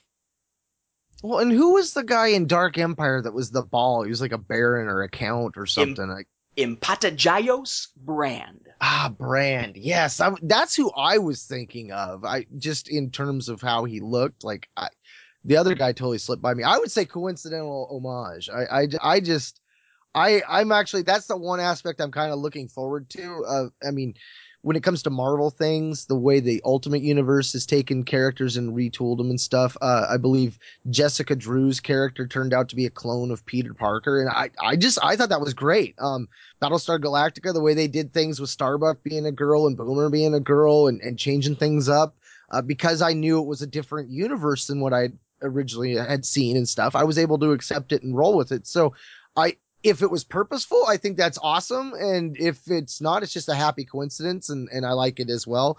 Uh, but I would think John Jackson Miller would probably be able to come open with that because he's, he's pretty open with his, uh, viewership and the people that follow him on Facebook and stuff. I know Nathan, you've asked him stuff about TV shows and the man's just a, a, a holocron of information just on that. Oh yeah, oh yeah. This just happens to be something that I don't think has popped up um, to ask in the past. Referring to our episode number 167, Andrew says, Nathan, and he's addressing, I guess, something that I specifically said uh, on this one. Side note, not so much challenging you as the basic perception of fandom, because this is something I've run into a lot lately and it bugs the heck out of me. For my two cents, it makes no sense to have the rebellion spring from the Confederacy just because they both oppose the Empire. The Confederacy used tactics and stood for things that the rebellion never would. And those rebels were former members of the Republic, don't forget. They may not like what the Emperor has done to their Republic, but that doesn't mean that the Confederacy becomes any less of the bad guys that they grew up with as an equal threat to the ideals of the Republic. George Washington opposed England, fighting to throw off the yoke of British governance. Al Qaeda also opposes England, desiring to wipe it out as part of their jihad against the whole of the Western world. Just because they've both engaged in conflict with British forces doesn't mean that the two are equivalent, or should time and space somehow cross to bridge the eras of conflict, that they'd become allies. The enemy of my enemy is not a universal rule, and to my mind, the forces of the Confederacy would still be villains in the mind of the Republic slash Empire raised individuals who would eventually become rebels. Crucially, one group always believed the Republic to be a bad thing, to be overthrown or even destroyed, and would oppose the Empire as an extension of the Republic, while the other viewed it as an ideal, to be restored from the forces that have corrupted it, and oppose the Empire for how it has twisted the Republic. I think that the two groups, if indeed there was much of anything left of the Confederacy or its members after Revenge of the Sith, I'd envision the new Empire was wiping them out pretty thoroughly, would remain relatively divided as the deep root of their causes are diametrically opposed, while the CIS loyalists might see the rebels as a useful means to accomplish their end and extend an olive branch, I would think most rebels would still tend to see the CIS as another enemy of democracy and freedom, a second lesser foe, rather than a potential ally. Just my two decicreds, of course. Also, for Mark, keep in mind that the rebels analyzed the Death Star plans to search for any potential weakness. After a destruction-focused search by their top minds, they located a thermal port that, if a million to one shot, that a number of people dismissed as impossible to make managed to sink in there and hit whatever's at the end, it might trigger a chain reaction, meaning it wasn't a straightforward shot to something vital, but the first in a string of dominoes that would eventually take out something critical. This suggests to me that it wasn't something obvious, only something that someone searching for a way to destroy the Death Star and brainstorming desperate solutions might think up. And once the Imperials saw where the rebels were headed and wondered, hmm, why there? Then their analysis discovered that, oh hey, there might be a danger. So I don't think it's a failure of Tarkin or the Empire to spot this, only because on Flimsiplast, there wasn't a flaw or a direct access point. It's only when someone came at it from a totally different frame of mind, discarding practicality and asking, is there anywhere we might be able to get to that could be used to indirectly influence another thing rather than a direct vulnerability that it was discovered? And yeah, as a follow up to number 169, I would actually be really irritated if they retconned it into a rebel created weakness. I think that would be majorly shark jumping. Kind of like the whole unused Dooku paid off the Sand People to kidnap your mother bit from Revenge of the Sith. Some things can just be because they are, rather than because they were caused. Andrew. Actually, I like your explanation. I think the one thing that always uh, kind of made me think that it was a glaring weakness was the diagram they used to describe it to everyone else.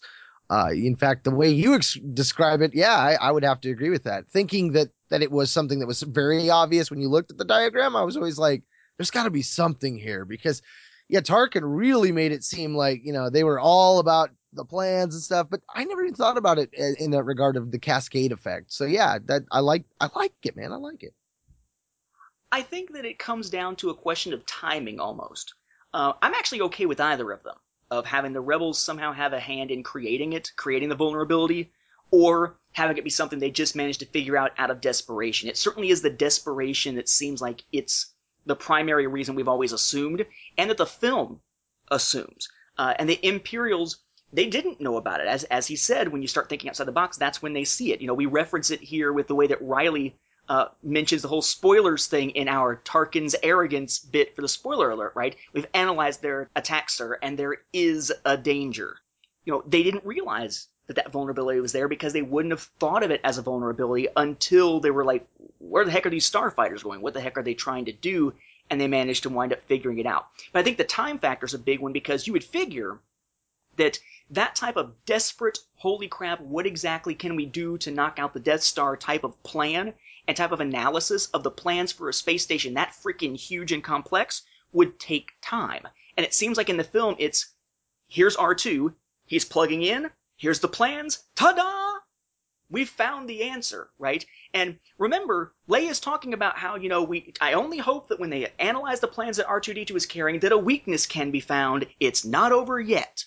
Well, that means that the rebels didn't know that this was a weakness ahead of time. So in just the mm. short time they've got from when R2D2 gets plugged in to start looking at the plans, and when they've got to be ready for the Battle of Yavin, they manage to figure that out. And the Death Star is on its way the entire time. I think that's where there's this question of trying to give some other reason for why it would happen so fast, of the rebels perhaps planting it. If they were to do something like the rebels planting it, I think that would work, but it needs to be done in a very skilled way. It cannot be done as jumping the shark. It needs to be something more subtle. Uh, or it needs to be a plot point of something major, like, say, the Rogue One film. That it's not just trying to get the Death Star plans, but that they're trying to hide that. Like, I'm not sure about the whole Rebels causing it, but maybe something where the Rebels realize it's a flaw and make sure that the Imperials don't realize it. Like, maybe there's an Imperial engineer who's figured out that it's a flaw. That's how the Rebels realize that there might be a chance, and then they kill the person who realized it so the Imperials can't find out about it, and then share that, and that's how they figure it out so quickly. They're, they're just sort of confirming it and mm-hmm. confirming mm-hmm. the chain reaction during A New Hope. But either way, it's a heck of a thing to figure out in such a short amount of time, and it doesn't, whether it's a coincidence, because it just is, or it's something that was actually set up ahead of time, it's that question of believability if you're going to tell us a story that ties into either way, make sure that it doesn't seem like, wow, that's convenient, because that's the big thing, that's the big criticism of A New Hope that you hear from just regular movie fans, which is, wow, they've got this big battle station and they left this glaring vulnerability. Wow, that's kind of stupid. They don't take the nuance into it of the way that Andrew just approached it and described it, which I think is accurate. But regular film goers don't put that much thought into it. It's just, wow, that was dumb. It's like having a video game villain where all their weak points are yellow. Duh, shoot it. well, the other one was uh, when you mentioned, you know, the rebellion springing not from the Confederacy.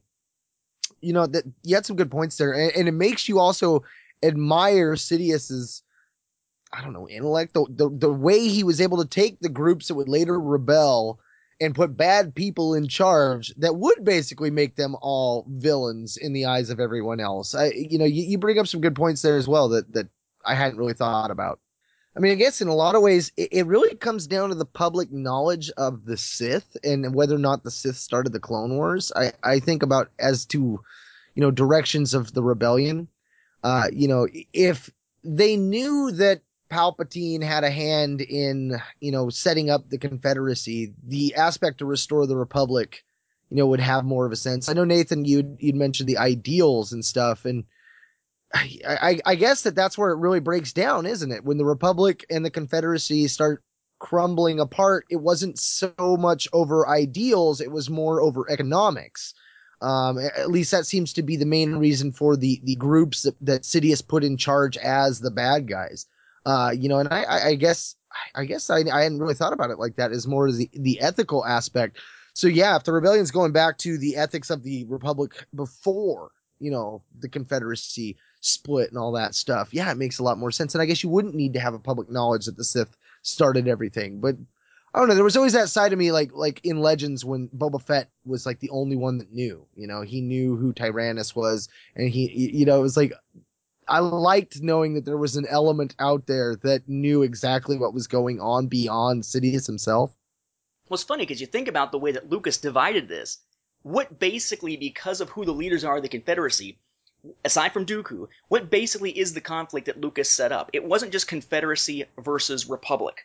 Um, it wasn't just dictatorship eventually versus those who were trying to get away from it, or corruption versus supposed purity. It was big government versus big business, right? Techno Union, right? Neimoidian Trade Federation, et cetera, Mhm. et cetera, et cetera, versus the growing centralization of power in the Republic. So you've got sort of a, a, a modern political context that could be added to that. Yeah, I trade think- route disputes. Right, right. Uh, taxation. Ooh, gripping. I wonder, though, if we're looking at this sort of too much in a black and white sort of way. Uh, of course, those who were following the Confederacy because they just wanted the Republic gone wouldn't necessarily be someone who would want to bring the Republic back. But I think that it's a question of perspective. I mean, one on one hand, you've got the Republic versus the Confederacy as a federation versus confederation, a federal system having the the national government or the overarching government being um, supreme with individual rights existing for the components, whether it's states or anything else, like the United States right now. Whereas you've also got a confederacy, which is what the United States was before our current constitution under the Articles of Confederation, where it's all these loose individual bits that all have their own sovereignty, and they only very loosely connect together. In that sense, you do have a different political ideology also for people who do want to have their own voice. They do want to have some form of democracy. It's just that one of them wants something that's more centralized, one of them wants something that's more decentralized. And in that case, maybe you can find a way to bring those ideas together if you can strike a balance, or those could be diametrically opposed, you know, federalist, anti-federalist uh, uh, type of perspective. But I wonder if we get a key to this perhaps in heroes on both sides, and in particularly um, the Bonteri family. Yes, you've got the Republic haters on the Confederacy side, but that showed us that there are people who, for ideological reasons, uh, going against corruption, wanted to make a stand for their rights against this overreach of the government. Where have we heard that before? Modern America. Um, and they stepped away from the Republic for that reason. They created their own Confederacy, Congress, and so forth, for instance. There could be good people who want rule of law, who want to have a stable society, who didn't see that in the Republic, and in becoming Confederates, once the Republic has become the Empire, they would join the fight to create a democracy again. What form it would take when it's done, not being the issue. Let's get democracy first and then figure out how are we going to structure it, Confederacy, Feder- Federation, whatever. Um, someone like Mina Bonteri, I could see becoming a rebel. Um, that's why I can very clearly see Lux Bonteri making that jump between being a Confederate versus uh, working towards helping the Republic. But then you've also got those groups who were formed to fight the Confederacy who wind up becoming early rebels, like the ones that we see in the Onderon arc of the Clone Wars. But I think to say that, you know, it's about, you know, either groups fighting the Confederates become the rebels or groups from the Confederacy becoming rebels is too black and white of a distinction.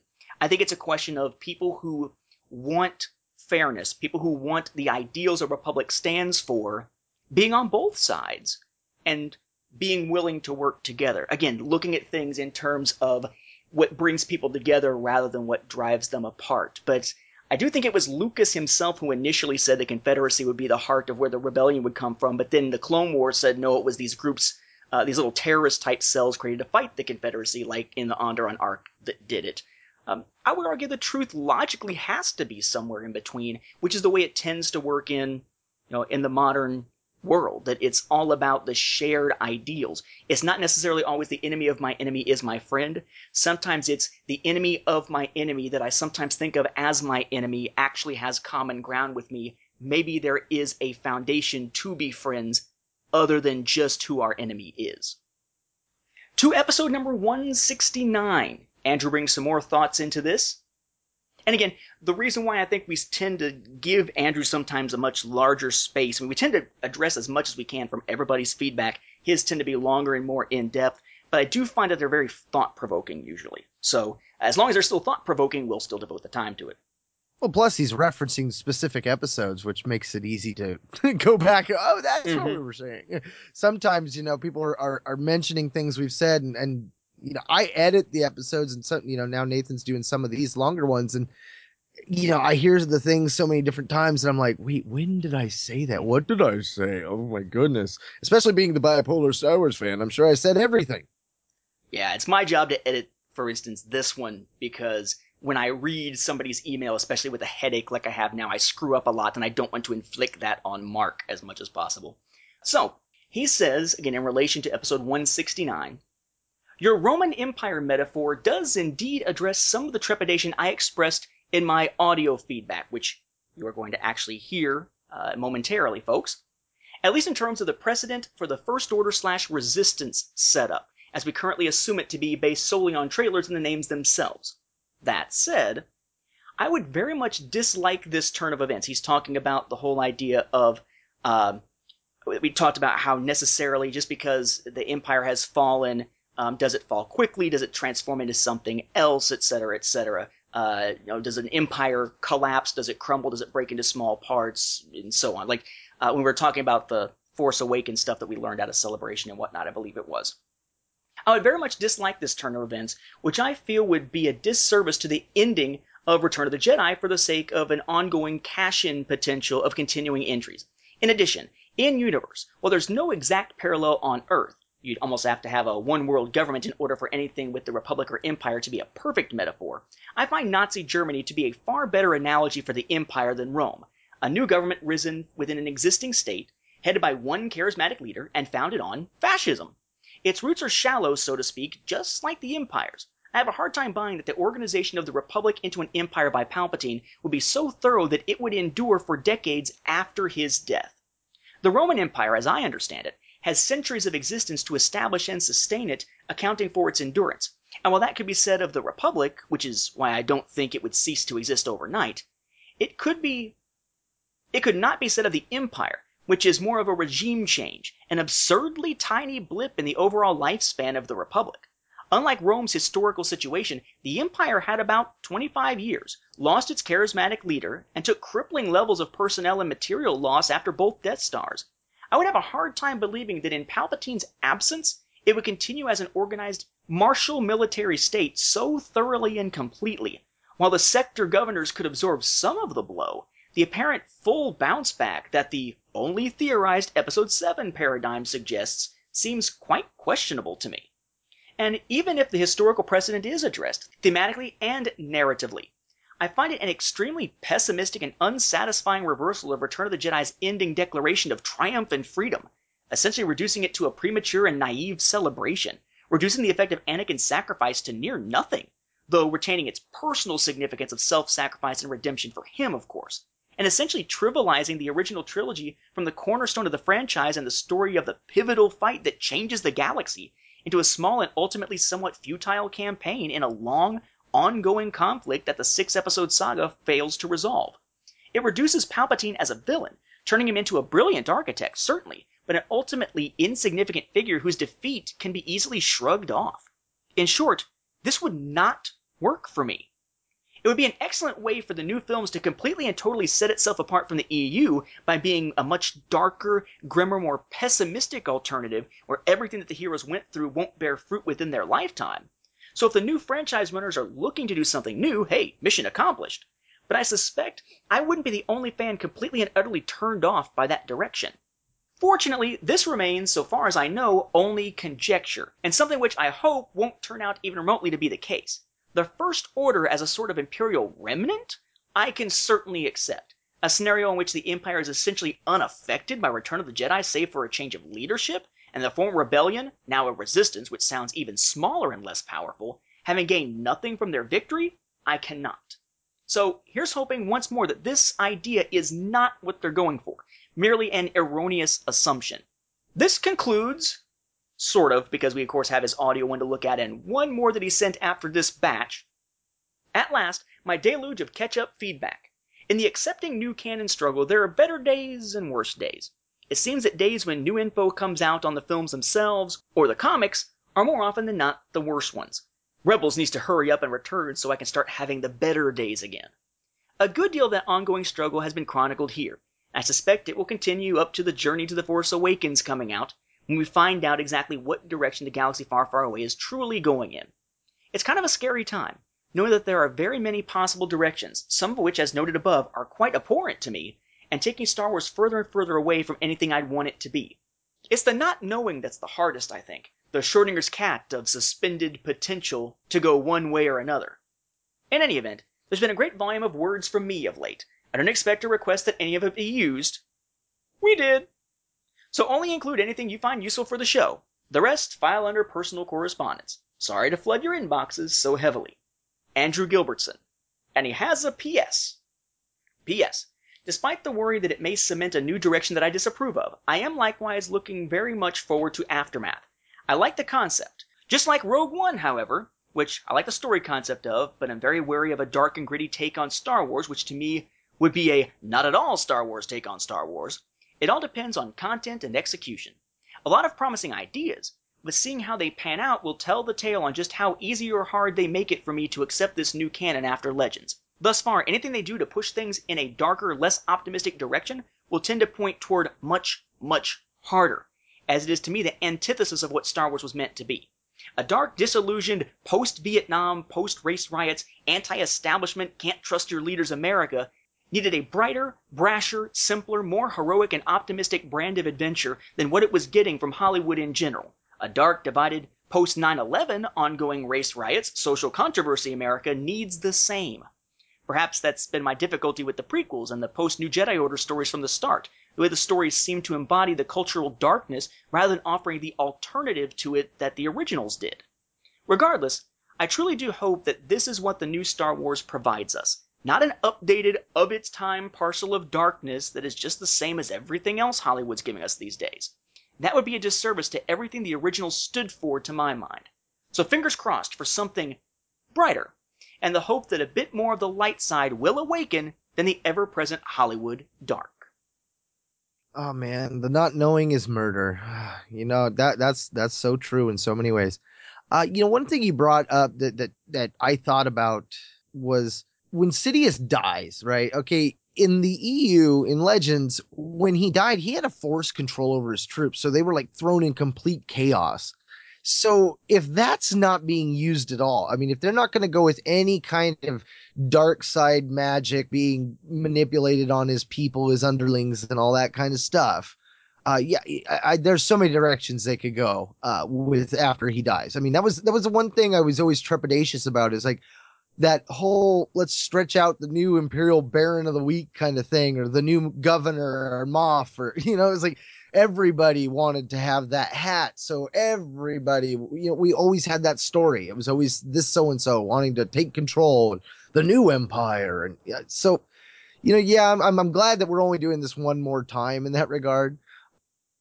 I was talking with one of the 501st members and he was saying he wouldn't be surprised to see if like Chewie dies in this movie because he kind of seems to think that all the new canon stuff is going to find ways to tie itself in directions of the other stuff, but in new ways. And I, I didn't think that. So, in a lot of ways, I'm excited for Aftermath the most uh, because that one it's I think that one's going to set the story the most as to where we're going to go into you know the new era. Uh, although the journey of the Force Awakens, you know, they haven't told us exactly what all 20 of those books are, or even the main six that are, are, are flooding it in. But I think the ones that are closer to the movie date are going to be the ones that really establish, you know, the tone, you know, and they're the ones that I like the most in the, in the regard of I'm a current story guy. I like to live in the moment. Um, the, the current Luke stories were always the ones I liked the most. I didn't like going back to Shadows of the, uh, Mindor when I had, you know, Crucible about to come out. You know, I, I would grab the ones that Luke was doing right now as they came out. And I could read those ones really fast because those ones I was just dying to know more about. And, and I, Aftermath, I have that feel. Uh, you know, I, am reading Lords of the Sith right now, and it was the one that I was the most excited about of those announced books. Uh, and, and it's, it's again, it's still feeling like it's shaping up to an essential read. Uh, you know, it's definitely the most one out of all the ones that have come out so far, but Aftermath has the taste in my fandom. Uh, you know, it's got my fandom senses tingling. You know, I, I think there's going to be some magic there. And I, I did find out in the uh, Star Wars Del Rey panel that that is part of a trilogy. So I, I'm really excited about that. Like that, that has me super stoked. I think there is something to be said for the idea that if this really is just the Empire becoming the First Order, if this really is the Rebellion becoming the Resistance, that essentially it does somewhat undermine the end of Return of the Jedi. But I think you can make that same argument for, uh, you know, what happened in, for instance, Legacy of the Force, or the Return of the Emperor in Dark Empire and such. That any time that the struggle between what used to be the Rebel Alliance or the Alliance to Restore the Republic and the remnants of the Galactic Empire, anytime that struggle continues in a major scale, you've got that question of, well, was what happened at the end of Return of the Jedi really worth it? You know, did Luke really bring balance to the Force? Because we still see the struggle between light and dark so often and that sort of thing. I think the issue that we're running into here is how do they transform? Right? Which hopefully Aftermath and others will deal with. Is the First Order essentially like somehow Nazi Germany coming back after their defeat, even without Hitler? Or is it more like neo Nazis? Similar ideology rising up, only in this case having more success than a neo-Nazi movement would. Uh, if we're going to use that perhaps as the reference here. Or maybe what we're seeing is if you go back and you look at history, the Roman Empire example, the Roman Empire, and he's right, had a lot longer history than you know the Galactic Empire in Star Wars. The Galactic Empire in Star Wars is very very tiny. I mean, you basically have 23 years, less than 25, yeah. before the Empire, if you want to say it ends with Palpatine and Vader ceases to exist, at least in that form, because they're dead. Um, if you take the Roman Empire, what happens afterwards? Well, you've got Constantinople, uh, previously Byzantium, later known as Istanbul, referring to itself as the capital of the Byzantine Empire as the Second Rome. And then Moscow, as you see the development in Russia, calling itself the Third Rome. And this idea that they're thinking of themselves as the cultural legacy of this earlier government that they revere and see as the pinnacle, and therefore they're sort of building themselves and creating themselves with a look and style, a system, and a nomenclature and naming system very similar to that previous incarnation, even if it's not actually a direct descendant of that thing. Like maybe this is people who agreed with the New Order's way of doing things and are developing something along similar lines. Or heck, they call it First Order if Palpatine's is still referred to as the New Order, you gotta wonder if they're referencing something darker, perhaps even more ancient than the recent history of the Empire is, and trying to build something on that foundation. They just happen to have the trappings of the Imperials, for all we know. It, it hasn't been clarified yet. We just don't know. You know, the Darth Maul taking over the Mandalorians aspect? Kind of. On a quick little funny note, before we get to his audio one, uh, we have one in reference to Star Wars Beyond the Films number 170, in which Andrew says, Just listening, and I heard Nathan say, we finally have a black character other than Lando, other than Lando and Mace. My immediate first thought was, wow, he sure doesn't remember the Ewok adventure very well. Right, I'm assuming you meant Windu, and don't forget Panaka and Typho, too. I kind of like, though, that my brain is wired to think of the Ewok TV movies, like Mace Towani, before it does the prequels. If I had a conscious choice, that's exactly the way I'd prioritize them. Andrew.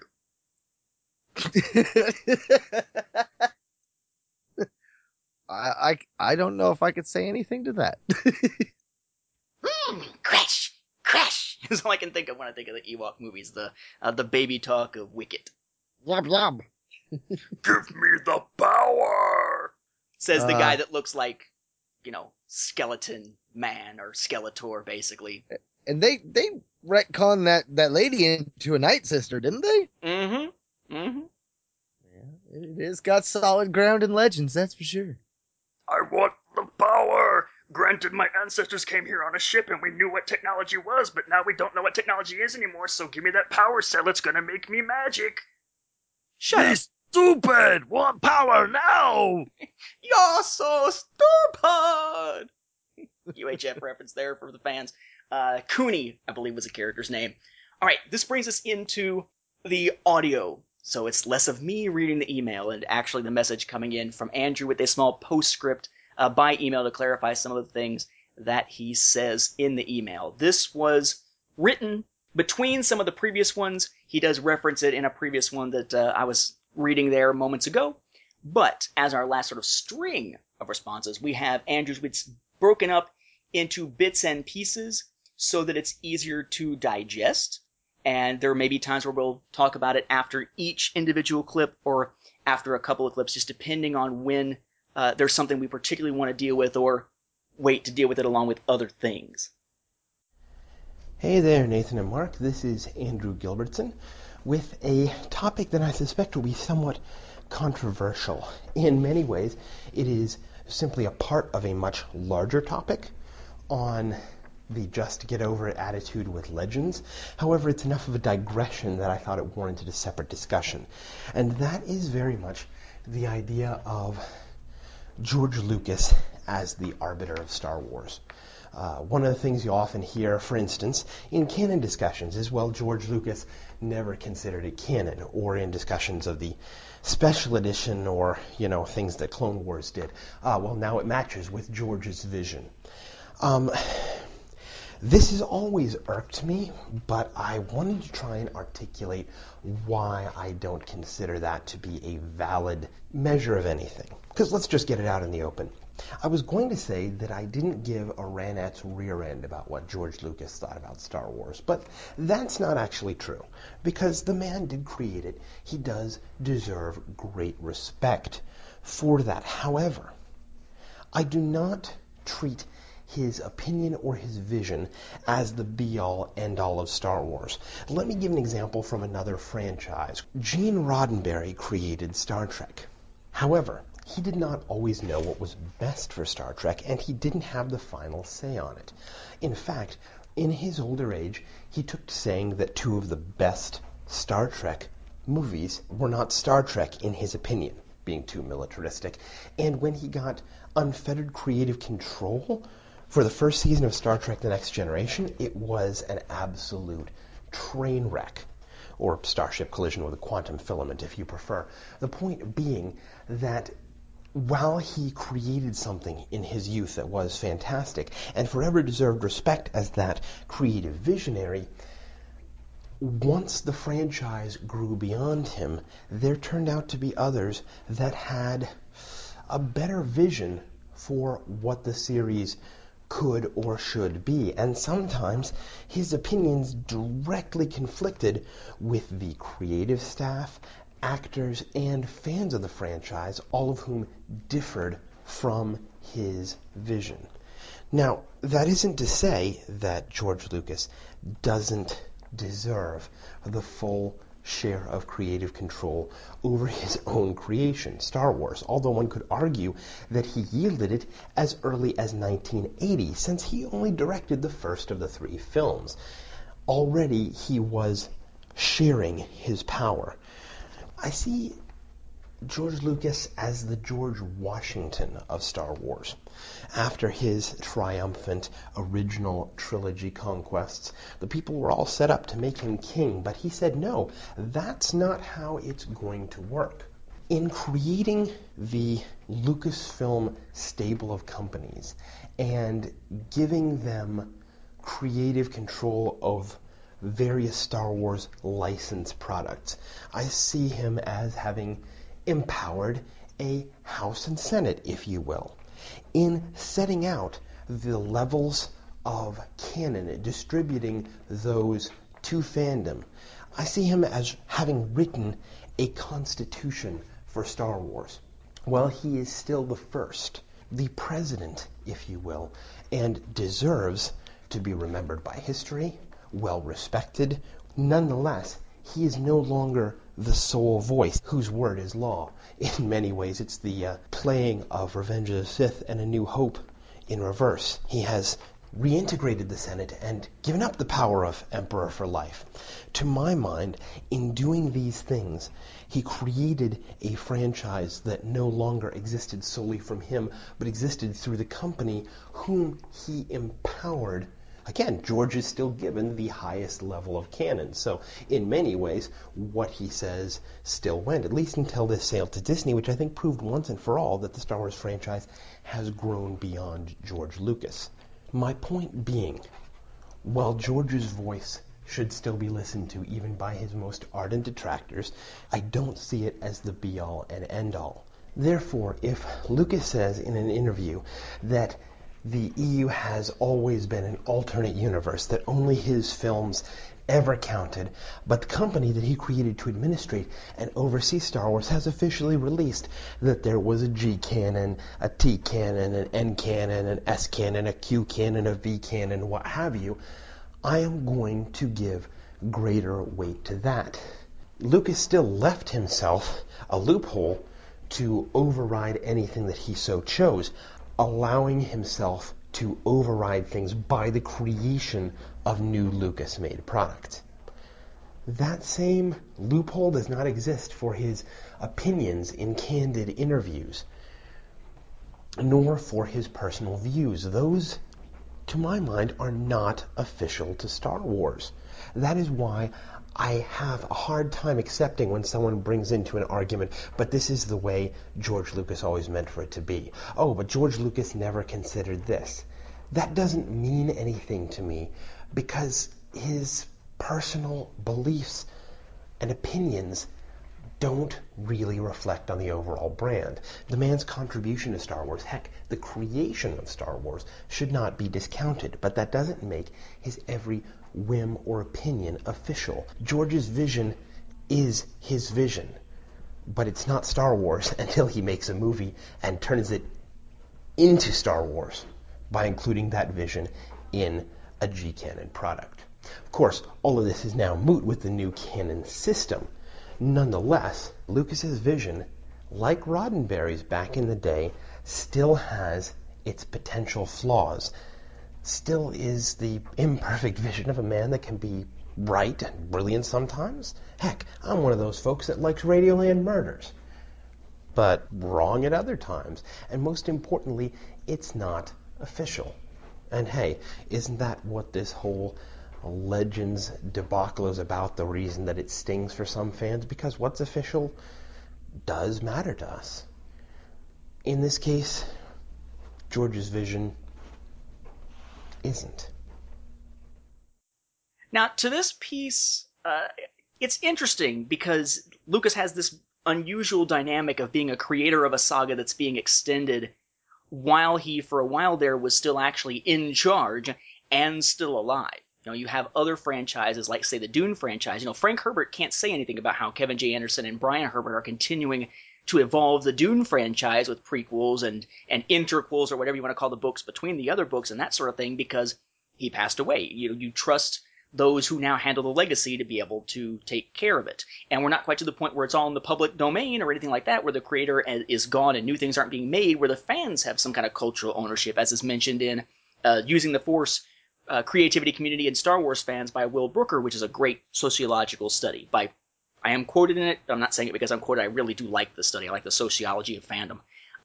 So, to his points here more specifically, one, it's interesting he thinks of it as a balance of power um, of, of a checks and balances system, essentially, where Lucas did delegate quite a bit of authority over to Lucasfilm and the licensees to create this expanded Star Wars universe when he gave the thumbs up to an official continuation going into 1991.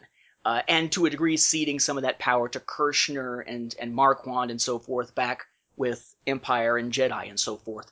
Although I would argue that when he then came to the prequels and he then came to the Clone Wars, that was basically him pulling a Bush or Obama or most modern presidents, which is okay, there was this balance of power between executive, legislative, judicial, but I'm the president, people know me, I'm the face of this government, I'm going to gather more power for my office and my branch of government, where, for instance, we're going to make a treaty with Iran.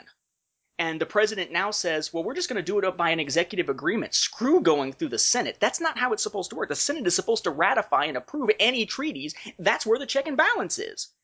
Doesn't work like that. Or we're just going to give President Bush the authorization for the use of force and let him do whatever the hell he wants over in Iraq and Afghanistan instead of an official declaration of war and some congressional oversight. There's been this shift, and maybe that's what we're seeing, you know, the parallel of our government into uh, what was happening there with Lucas. Although I will find that what's interesting when the EU was being developed or the Legends continuity was being developed, it was sort of like there was a veto power on both sides. Because Lucas could come in and do a veto with, say, the Clone Wars or the prequels. You know, oh, no, you can't have orange lightsabers. You can't have turquoise lightsabers. They gotta be, you know, blue, red, green, or in Mace's case, purple. That's it. Veto! But at the same time, you also had instances where, for instance, Lucas was out there saying publicly, as far as he's concerned, Boba Fett's dead. And Lucasfilm was able to essentially give the decree that, well, at least for the purposes of Legends, that's not the case. He can still live after Return of the Jedi. Or, at least as far as Legends is concerned, you can have lightsaber colors that aren't those primary four. That the veto existed on both sides, but you didn't usually see Lucasfilm vetoing something coming from Lucas, but they just wanted it to be more kind of on paper, like once it was already in practice thanks to a film or something. But even then, they would step in when it served the broader purposes of Legends and sometimes not go along with what he said.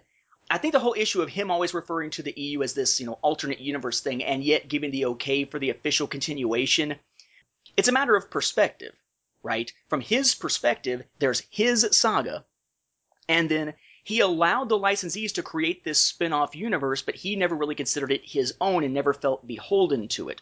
Whereas Lucasfilm, the company and the licensees, were out there promoting it as this is the official continuation. But I don't know that there was ever a point at which anyone within Lucasfilm and Del Rey or Bantam or Dark Horse or Marvel or whoever would have said these are equal and on par with the films Lucas can't trample these. Lucas, if he wanted to make sequels or prequels or whatever, couldn't change any of this. Even in some of the earliest EU materials being printed, at least after the official launch in 91, you got comments like those, I think, by West End Games and by Kevin J. Anderson about how, you know, this all exists at the sufferance of Lucas. If he wanted to change something, he certainly could. We just hope that he doesn't, and for a while there we assumed he wasn't going to. I would say, in a sense, that what we get, if we're going to make a historical example, he makes the George Washington example. I want to take that same era and use it as an example here. American Revolution. Okay? It starts out with these American colonies, and they're being set up by France, they're being set up by uh, England, and so forth and so forth, until eventually you get these 13 primary colonies uh, that are all beholden to the British. But for the most part, the British take a hands-off approach and let them do their own thing as long as they're abiding by British law, as long as they're making Britain money. But then they get involved in, for instance, the French and India War uh, and other conflicts going on in Europe, and you wind up with the British Crown needing more tax money. And all of a sudden, they start putting more restrictions and more taxes on the colonists who, at least to a degree, had been left to their own devices for a long time, kind of out of sight, out of mind. And it wasn't so much that the colonists felt as though Britain did not have a right to tax them. They were British colonies. They wanted the representation. But the argument wasn't necessarily that, well, you know, we aren't British colonies anymore. How dare the British have any authority over us? That wasn't the issue. It was the representation angle and the voice angle in it. But it was the need for that voice because they'd been left alone for so long. It was like the step parent who comes into the relationship, never tries to actually act like a parent, and then two or three years into the marriage, all of a sudden starts trying to make new rules for the kids. You know, where the hell did you come from? Why haven't you been exercising that authority up till now? And how dare you exercise authority now, even though they've got the authority? It feels like oppression because they're exercising it when before they hadn't. For the American colonists, British start being more heavy handed. they felt like that shouldn't be the case because of their past experience, even though technically it was Britain's right, and you get the American Revolution. Whereas in this case, basically Lucas let the official continuity and let the licensees do pretty much whatever they wanted to. And then comes the prequels. And then comes the Clone Wars. And all of a sudden he's imposing his will on the saga, which is his right and has been his right. But he hadn't done it for so long, and we'd assume he wasn't going to do it, especially with things like the Clone Wars and the sequel trilogy and such, for so long, that there's this automatic response to it of, how dare he? When, if he had been exercising that all along, we probably wouldn't have had that type of reaction, and we probably would have had a more consistent canon policy uh, in the early years. Instead, we have an American Revolution, uh, or stepchild kind of reaction, which is, where have you been? And didn't you sort of cede some of your authority by default by not exercising it in so long? And it turns out, no, he didn't cede it. It was just kind of wishful thinking that he was never going to step in and trample anything. Just like it was wishful thinking to think that they were never going to do anything after post Return of the Jedi. I mean, I always had had such faith in the man on that.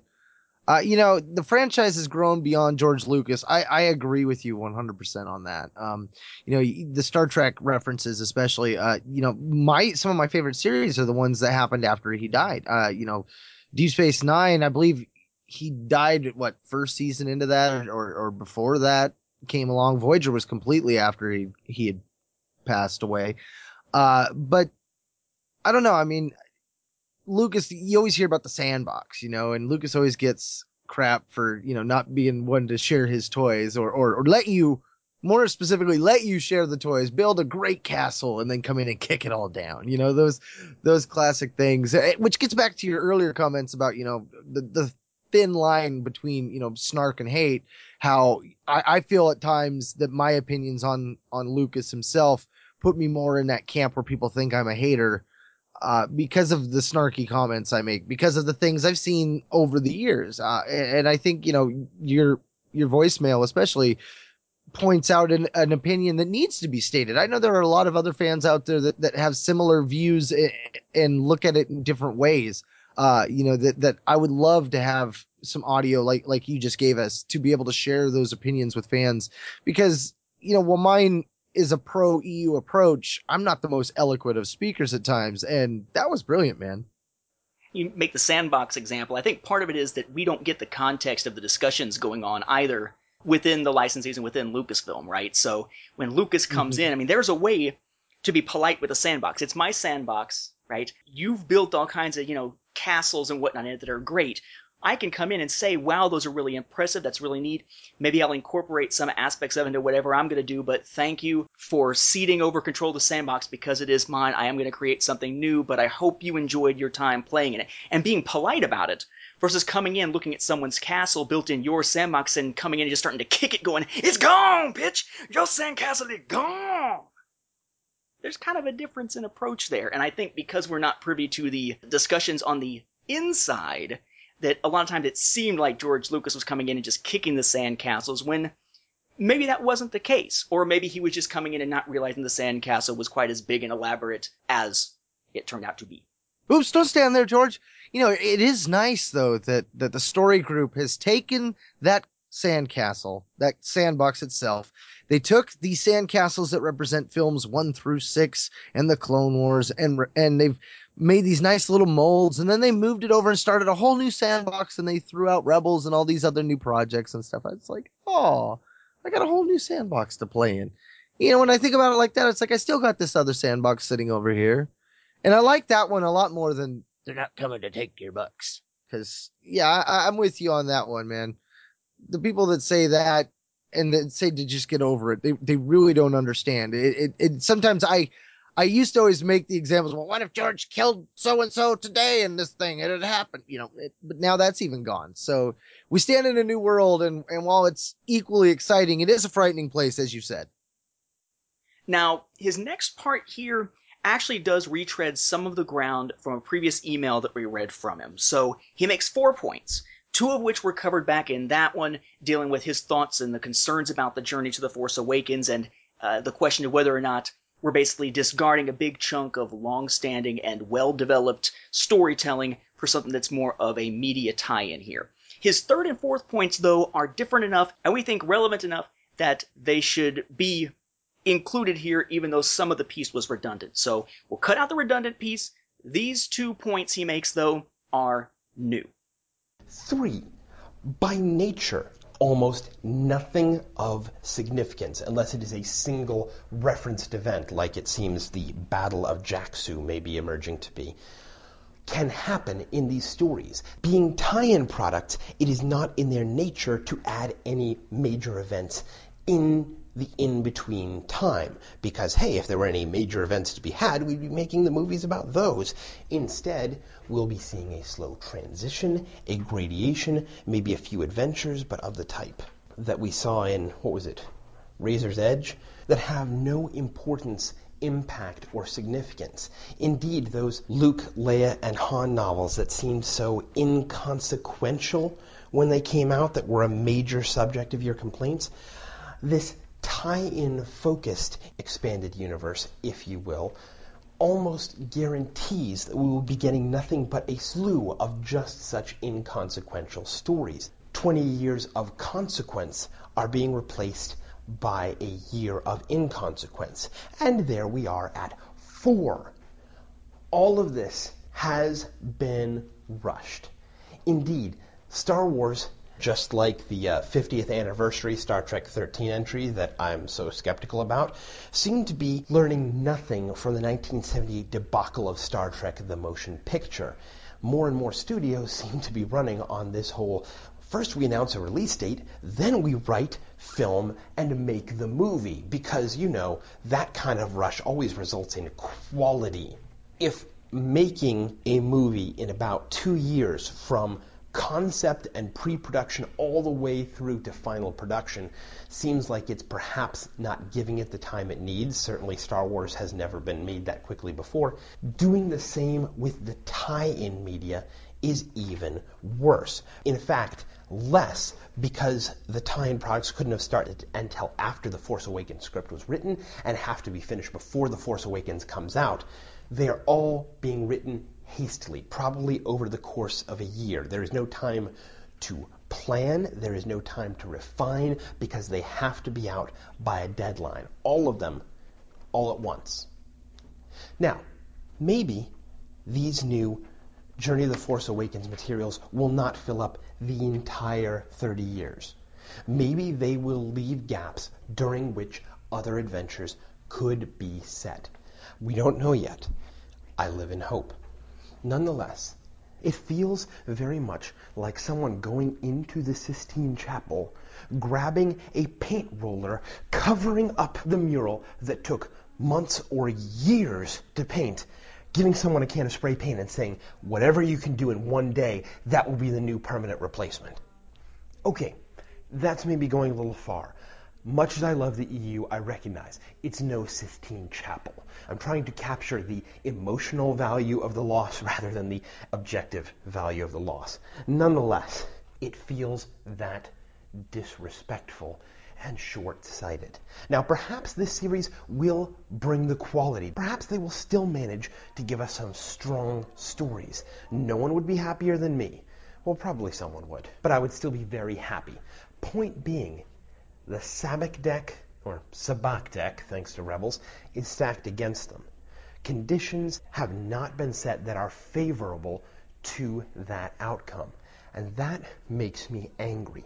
The old EU was crafted with care by some top talent taking their time and coming up with individual ideas to serve good stories. Its replacement deserves at least the same courtesy, receiving time and a chance to have retrospect in which to craft its stories and slowly fill in that blank rather than rushing them all out simply for the purpose of promoting a work foreign to themselves. At the very least, the new post Return of the Jedi canon ought to have stories being told for their own sake rather than simply media tie-ins to get people to go and see a movie that, let's face it, everyone and their uncle was already going to go see anyway. You know, on the whole thing of they can't tell a big important story, like you couldn't have a big momentous event like, say, uh, the Thrawn campaign or uh, the founding of the Jedi Academy and those types of things where you know the original EU tended to be built in single novels or trilogies for a long time right after Return of the Jedi. So basically, each one had to have something momentous happening in it um, to make a difference. And movie tie-ins tend to not do so, like say the approaching storm or Cloak of Deception and whatnot. Although Cloak of Deception at least served a point building up to the, the political situation and the makeup of the Trade Federation Directorate and all that. I would say that I'm a little more skeptical on the idea that maybe we're going to fall into that trap with Star Wars because if the story group is really doing the job that they claim that they're doing, I actually think Star Wars could avoid that trap because, like the Battle of Jakku or whatever, being shown in the Battlefront video game and us getting the novel that's dealing with parts of Battlefront and whatnot, I actually think that they're going to try to make the effort to make other momentous events in the growing saga take place in books, in comics, whatever. Obviously, they're not going to necessarily create something that a moviegoer has to see and understand before going to see the movie in order for the movie to make sense. But I wouldn't put it past them to have major development points in the continuity take place in a book or a comic and such. I think that's what the story group was designed to do. It's just a question of whether they're doing what they were designed to do. As to the whole rush job thing, I mean, if you think about it, I mean, the prequels only had three years between films. Uh, the classic trilogy only had three years between films. Uh, granted, that was another age, and even you could sort of say the early 2000s compared to now in filmmaking are somewhat different. But I guess it just depends on perspective. Uh, some writers take a long time to write something that's really good. Sometimes writers take a long time to write something that's very ponderous. I take uh, George R. R. Martin. Uh, I love the Game of Thrones TV series. The books are ponderous as hell. And it takes forever to write them. Whereas you can have somebody who's able to churn out books fairly quickly and get something solid out of it. Say what you will of Kevin J. Anderson's Star Wars books, some love it, some hate it. I think of things that he writes, like the Dune books that I particularly like, uh, or the Saga of Seven Suns, and he churns those out like crazy. He's a professional writer, that's all he does. So he churns them out fairly quickly with a consistent level of quality uh, for those particular stories or for those particular sagas that he's writing in.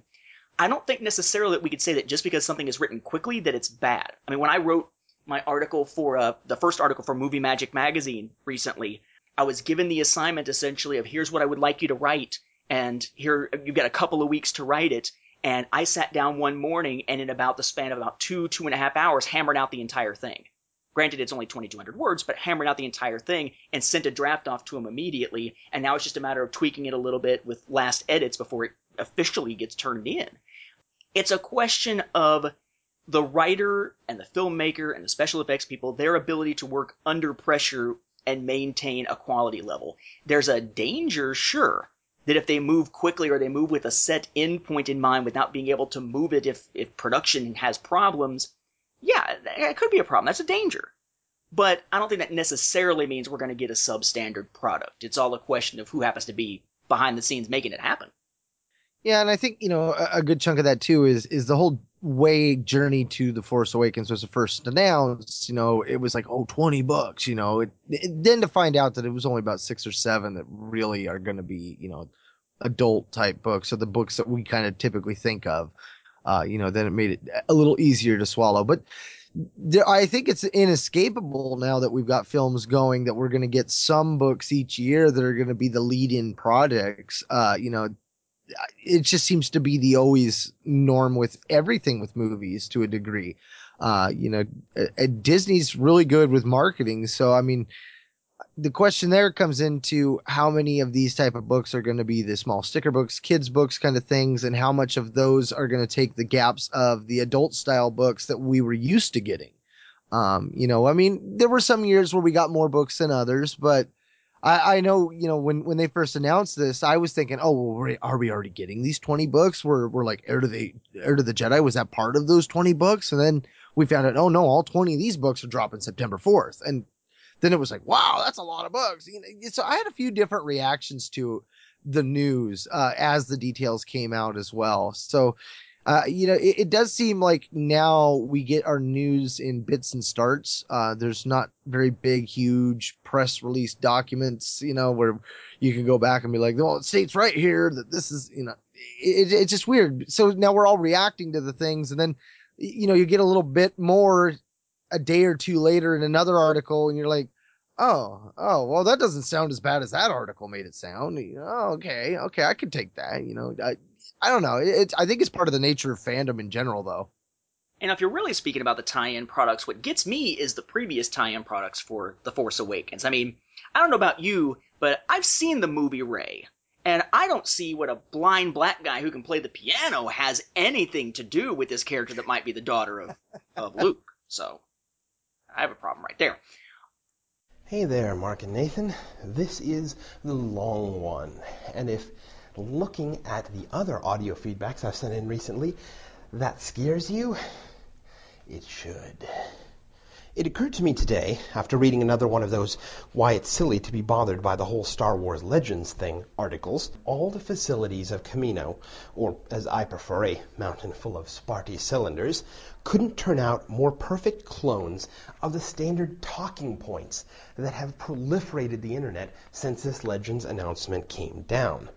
And I think that these quickly formed and long persisting urban legends pun intended, need to be dispelled if there's going to be any meeting of the minds or reunion of fandom. The average article uses tactics that generally feel like they're saying, Look, kid, I know that you really loved your grandma and you're sad that she's dead, but I'm looking back at her life and uh, I think she was kind of a skanky witch. So, you know, just stop loving her. Get over it. You didn't really lose that much because she was a terrible person. Just wipe your tears and get on with life. I thought the defender of the EU and the Count that knows those two continuities so well might want to take a moment to refute these common misnomers that seem to be the stock comfort offered to EU mourners, which usually only lead to further divisiveness. The first common point that I see is that the EU was generally poor to begin with. The authors of these articles or posts seem to remember the EU as being composed entirely of the Marvel Star Wars comics run, the original that is, and the Crystal Star. Maybe throw in the holiday special. That was the EU. Silly, dumpy stuff, often lampooning culture. Why would you miss that when that's all there was? Now, of course, I happen to like the Marvel Star Wars run, but we'll treat it as if it's as leprous as some fans view it for the purposes of this discussion. It may be that we look back with equally unrealistic judgments, seeing the Zayne Carrick arc of KOTOR, Thrawn trilogy, and X-Wing novels as emblematic of the EU, and forgetting some of those goofier moments. But I think it's safe to say that any EU fan would maintain that the goofier moments were the exceptions rather than the norm.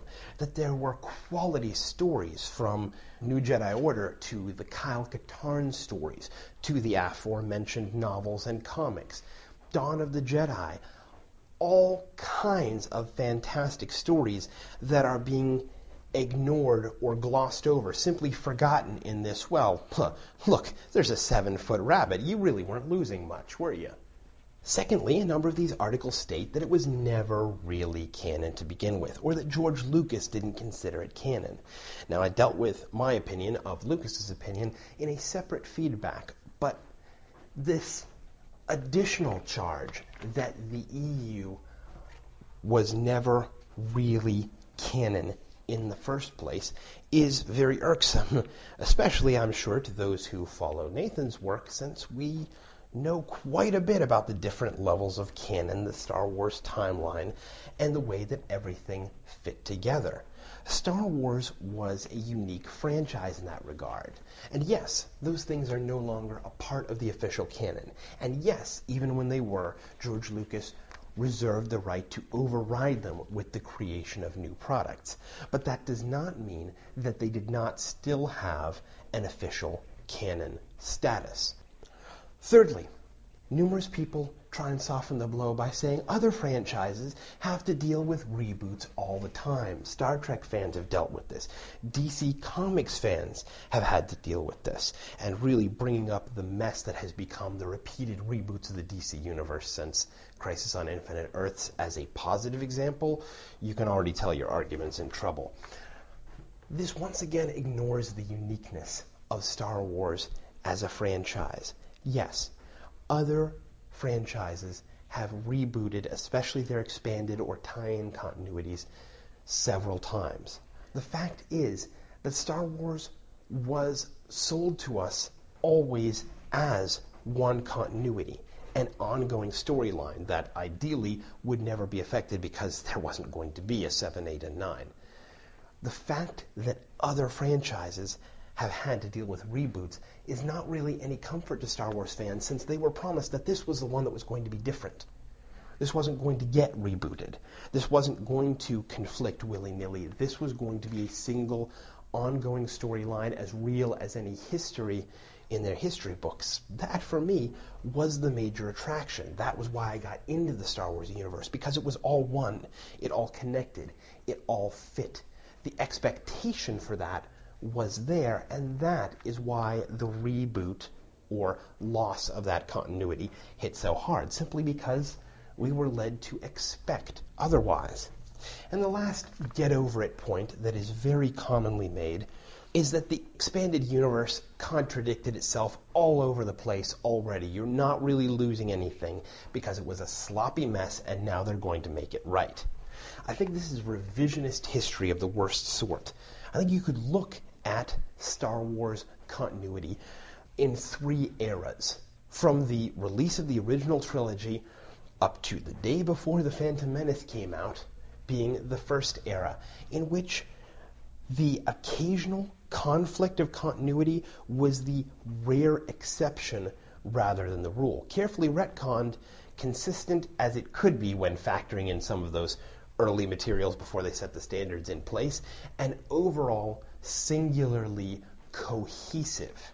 Secondly, from 1999 all the way up through the start of the Clone Wars, in which cracks began to emerge, especially in the events leading up to Revenge of the Sith, and the continuity did grow a little looser. But this was not the fault of the expanded universe, rather something externally grafted on by the creation of the prequels.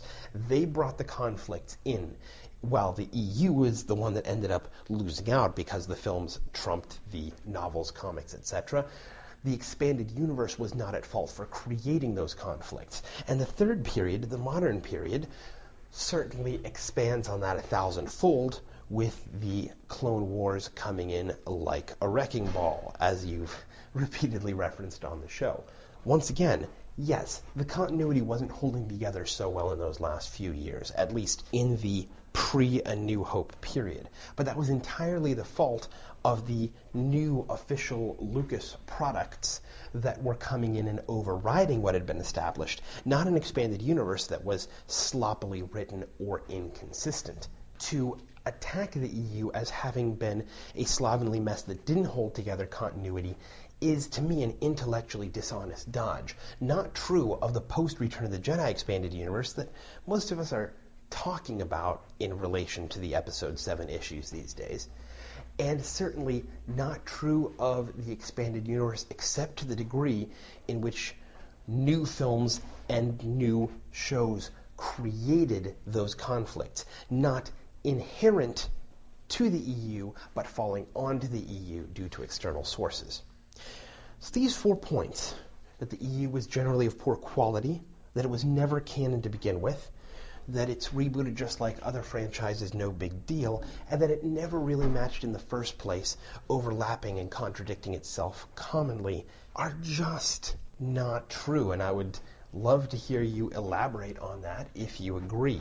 Or uh, correct me if you think I'm wrong and these common points are in fact valid ones. Perhaps with these stock devaluations out of the way, the two halves of fandom can start to have a meaningful dialogue. To those points, uh, I can approach this a lot of different ways. To the whole point of, uh, well, the expanded universe, well, it was always just of poor quality in the first place. uh, when they reference things like the Marvel stuff, as opposed to referencing the really strong storytelling that we got with, say, the X-Wing books and the Thrawn trilogy and that sort of thing. Uh, it reminds me, again, if I may quote Julius Caesar, that great line, the evil that men do lives after them. The good is often interred with their bones. There's a tendency to sort of do, as, as he said, sort of revisionist history on the quality of something or the traits of something based on your own perspective once it's gone, to either justify your lament that it's gone or to justify your excitement that it's gone, right? Uh, to reference back to that same Glenn Beck program episode that I was talking about with Sinek in there about leadership and trying to see the different points of view, uh, he brought in a rabbi who is a fairly liberal rabbi, has a very different perspective also than Beck's does, who makes the interesting comment that usually in American politics, we aren't seeing fair comparisons. Usually, when you're talking about what one side sees versus what the other side is doing and so forth, it's, I'm going to compare my side at its best to your side at its worst and pretend that's a fair comparison of our points of view. When, of course, it's not, right? You need to look at the best outcome possible of both sides and see how it works, or the worst. It needs to be a fair, intellectually honest comparison. I think that's what's happening here is, instead of it being a fair evaluation of saying, this is where the EU was great. Uh, the Revenge of the Sith novelization, the Stover effect, great. This is where the EU was very poor. Uh, uh, ruins of Dantooine, Darth Vader and the Ninth Assassin, or lack of plot, as we often call it. They're not getting that kind of fair comparison. They're not looking at it objectively. They're they have a point of view, they have an ideology, they have a worldview, and they're going to shape the facts that they give you based on it. That is why I, whenever I did still have cable, I wouldn't just sit there watching all Fox News, all MSNBC, all CNN because they're all going to be slanted in one way or the other in their coverage based on the point of view of the person reporting it, the person doing the commentary show, or the ideology behind the network itself to a degree. Um, and I know I say that also saying that I'm a Beck viewer, but I'd like to think that I'm clear minded enough that are the things that I really agree with and really don't agree with, but I find it an interesting discussion that he's willing to take the approach and bring in the other points of view and, and challenge some of these long-time ideas.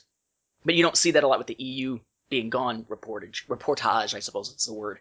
Uh, as for the idea that it was never canon, well, you know, it again, it depends greatly on one's point of view. It was never canon per se in that it was never equal on par with the films, but the term canon was thrown around so incredibly loosely that we can't really use that as the barometer. It was it ever the official continuation that we were told was going to be the real deal? Yes. Was it ever the official continuation in the eyes of Lucas himself? No. I think that was made clear often, but only if you were paying attention. So in this case, again, they're trying to pick and choose the way that they want to look at it. They go with the side that says it was never true in Lucas's eyes and ignore the fact that Lucasfilm itself had it as the official continuation. Whereas though, to be fair, someone who's a big EU fan, who's not being intellectually honest, will make the argument that it was always canon. This was always the real deal. It was Lucas who was wrong in his view. It's just two simultaneously existing different points of view. The reality of the situation is the two existing, not one versus the other. Uh, as for reboots, Star Wars hasn't undergone a reboot until now, and yes, that is a big deal, unless you want to count it as a reboot in 1991, but not really because they eventually worked in the old Marvel stuff and Del Rey stuff and whatnot. But I don't know. There is a part of me that says still that a reboot is better than shattering things constantly. As you said, it was not the EU's fault when the prequels were made that certain things got messed up and had to be retconned and whatnot. That was Lucas's fault per se, coming in with his new ideas. He allowed Lucasfilm through its licensees to start filling in the gap of the Clone Wars that he himself had made off limits for a long time. He removed it from being off limits, let them create what they wanted, then came in and said, screw it, I'm going to do it my own way, and shattered the crap out of it. Which, yeah, it's the blame gets laid directly at his feet. However, because of his position in the hierarchy of Star Wars and as the creator and such, and as that default perspective that put G canon above everything else, barring in a few instances where Lucasfilm was allowed to tweak things here and there, the default loser was always the EU. It was always Legends that was going to lose out and just had to find some way to fix it. For those who argue that it was never consistent, yeah, that by itself is not a, a cohesive argument for never being consistent because it was consistent until Lucas came in and started playing in the sandbox again. But there were inconsistencies here and there. I think someone, it, it's just as disingenuous to say that it was always consistent as to say it was never consistent. But I think there's more evidence towards it being consistent because the efforts were made to make it happen. Yes, there were errors that would happen, but they would go in with retcons and try to fix those errors to maintain that that credibility. It's not that the wall was being made up of bricks that kept constantly falling out of place and you never actually got a wall. It's that you had a wall being built up and every so often a brick would come loose and they'd have to come in and mortar that sucker back in there. Uh, th- there was a hole. It just wasn't necessarily a perfect hole. And nothing will ever be when it has that many hands in the pot, you know, uh, or that many cooks in the kitchen putting the thing together. So, yeah, I mean, it's it's a frustrating thing to see how it's being reported, but I think we just got to keep in mind that the people who are writing them are not being intellectually honest about it. And I take that kind of for granted. I do not think that you will tend to get articles about President Obama by Sean Hannity that are entirely intellectually honest. I do not think you will see articles about the Bush administration by Rachel Maddow or Ed Schultz that will be particularly entirely intellectually honest. It would be rare to see that because they have their own particular perspectives and they're shaping the facts that they give you and the perspective that they give you based on that worldview. But as long as we keep that in mind and treat it the same way as we treat any other source that may have a bias, then generally it doesn't bother me. I just am able to dismiss it and say, this person's not being intellectually honest. Their perspective is skewed. I can't put too much, too much a, a bias into it. I recently, in one of my jobs, I'm a virtual, I'm called the lead virtual coach. I oversee the people who oversee these online courses for new teachers. And I am very verbose, as you've probably noticed from the show. And I was basically told that for various reasons. One, because it just makes it easier to digest if you can put things in quicker bullet points to have people be able to read things, you know, in their busy day. And two, because that program is basically under HR or talent management, basically human resources, that you really ought to be very succinct because someone who is a disgruntled employee can turn around later and hang you with, you know, one sentence taken out of context. You don't want to give them too much ammunition. Try to be very succinct for those reasons, I was instructed essentially to try to modulate my style of speaking in emails to the virtual coaches to make it more straightforward, to make it more pithy, more succinct, and in doing so, to be more sort of managing rather than coaching per se.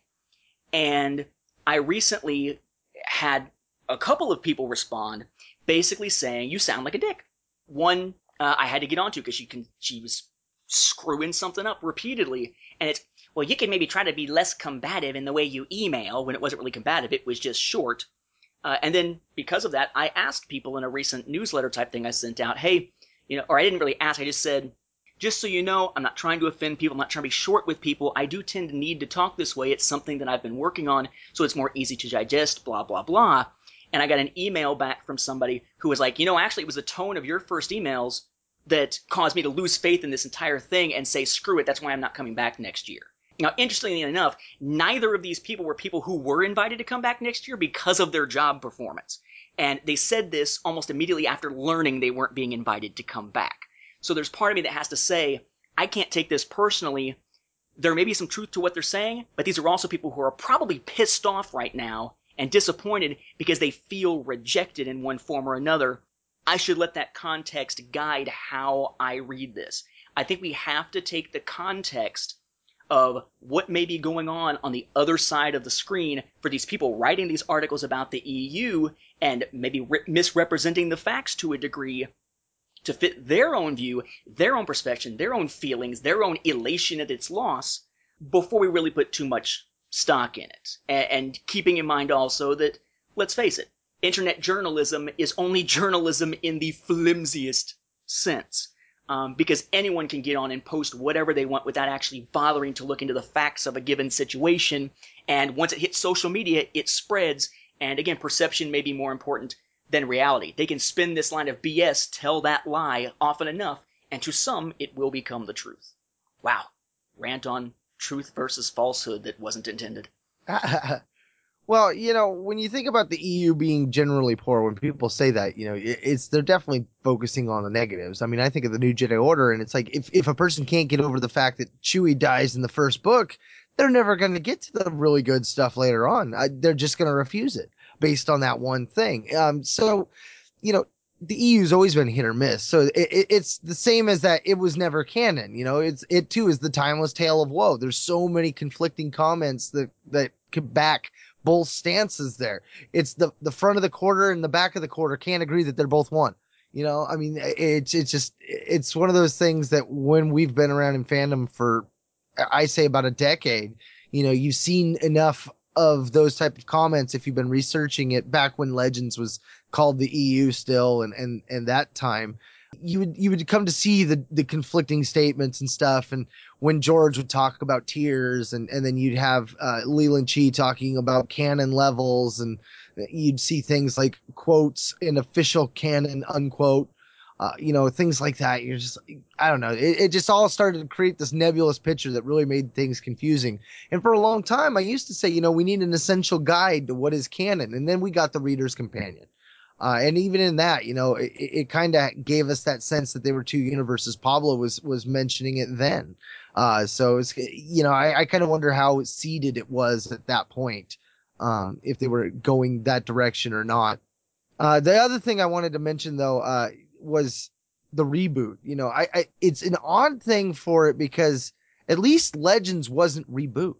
You know, it was cast aside, and Canon was reboot uh, and that was a very unique thing within Star Wars is because canon, you know, the the product itself, the franchise wasn't reboot, just the backstory that went along with it, and that wasn't, you know, it didn't cease to be, as we all know. I mean, it was literally just cast aside. So it was, it, it's it's an odd reboot, as was funny enough the the Trek. I mean, it was it was not even a reboot in itself because they followed their own internal logic. So it's it's it's an odd, you know odd place for Star Wars to be in a reboot, non reboot scenario.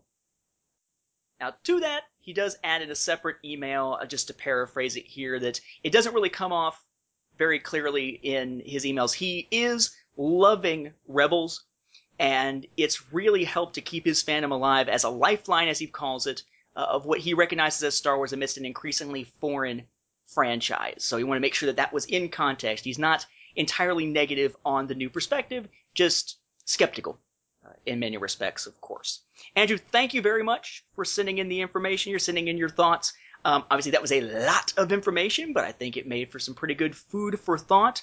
Uh, as will our next episode when we hear in audio form from Alexander Kell, who sent in quite a few bits of his own thoughts that we're going to build into an episode of their own.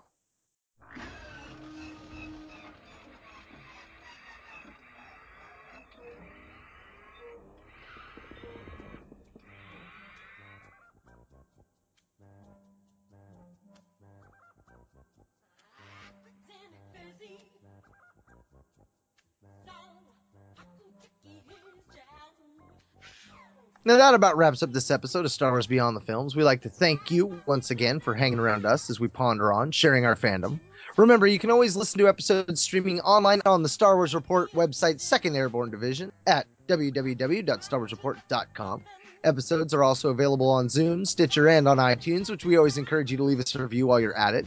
You can also find links to our episodes on both our Twitter and our Facebook pages at SW Beyond Films, or just type in Star Wars Beyond the Films in the search bar. Hey, but no matter how you get there, be sure to like our Facebook page. It's one of the best ways to interact with us, our own home one, if you will. Not only can you post comments to us about the show, we love interacting with you fellow fans. So if you have any Star Wars and or EU slash Legends questions, or you want to comment about a past episode, fire off. You can always email us directly at swbeyondfilms at starwarsfanworks.com. Now, lastly, before we go, we wanted to mention to you our Audible trial. If you go to www.audibletrial.com slash Star Wars Report, you get a free trial run of audible.com to see what they're all about. Our sponsors have more than 100,000 titles. You can explore the Star Wars expanded universe or any other genre without risk of being stuck with a book you flat out hate, because Audible members can exchange any book within 12 months with no questions asked. So, in this digital age, if you're thinking of making the switch from the page to the audiobook, Audible just might be right for you. So, once again, for Stars Beyond the Films, this has been Mark and Whistler And Nathan. saying thanks for listening and May the force be with you. And don't quote us the odds that this will become the norm. Episodes of feedback that take so long for us to actually do that they wind up including, well, one person's many, many instances of feedback. We gotta get better at feedback timing. or three hour episodes of the norm.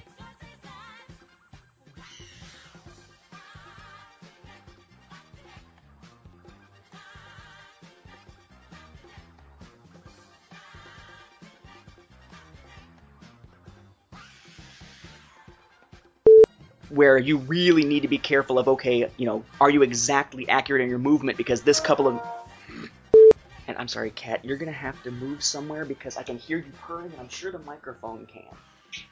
I'm sorry. it feels like questions either go unanswered or question I'm gonna have to keep the email up because of the because we gotta read the emails. Yeah. Uh, he says in an email entitled Post can you hear the cat purring or not? I don't know him. I'm not hearing him at the moment. Okay, she's like down by my feet. She went right back to where she was. I did the same thing. Well, you've got your own little engine. I guess. Okay. Now, maybe that isn't how it's really going down. But first, I need to scroll, and the cat's purring is just. It's just. It's ruins my groove, man! Sorry, cat, but you're not my groove to pave the way for a new movie. Hopefully, it'll be that. Blah.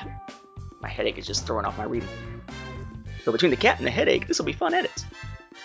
And didn't really play a larger role in the tapestry of the prequels as a whole.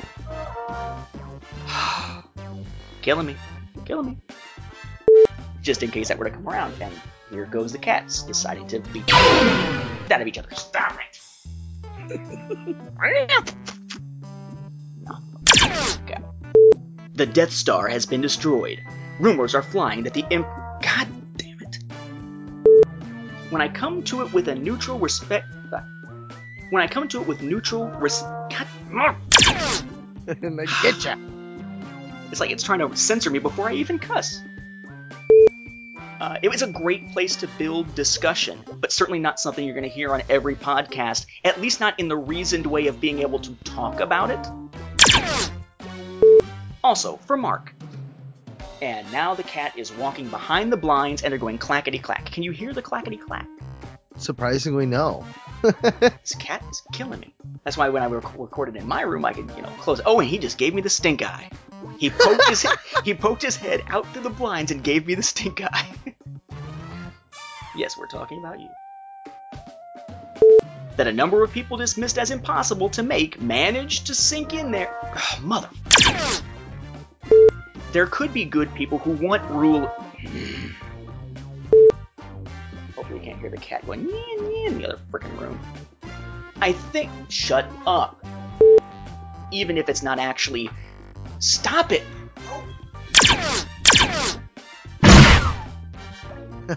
I heard him that time. Mighty. Mighty meat. Headache. Okay, my head hurts, my head my head my head my head Can I hit this one first? Yeah. Whoa, holy. I turned the the the micro the speakers back up when I plugged the earphones in going, I can't hear anything. It's like holy On the Star Wars Report website's Airborne Second Division. On the Star Wars Okay. Episodes are also available on Zune, Stitcher, and on iTunes. Oh my god, I know you have to hurry, so now I can't talk. Mother. but I mean, I'm not angling for another Andrew feedback episode here. Just because I send you a heck ton of stuff doesn't mean you actually have to use it all. So, um, as I said, I'm going to try and make it modular so that you can use only what you want to, or feel free to use none of it. I'm really not so much of a narcissist that I require uh, everything I record to be included.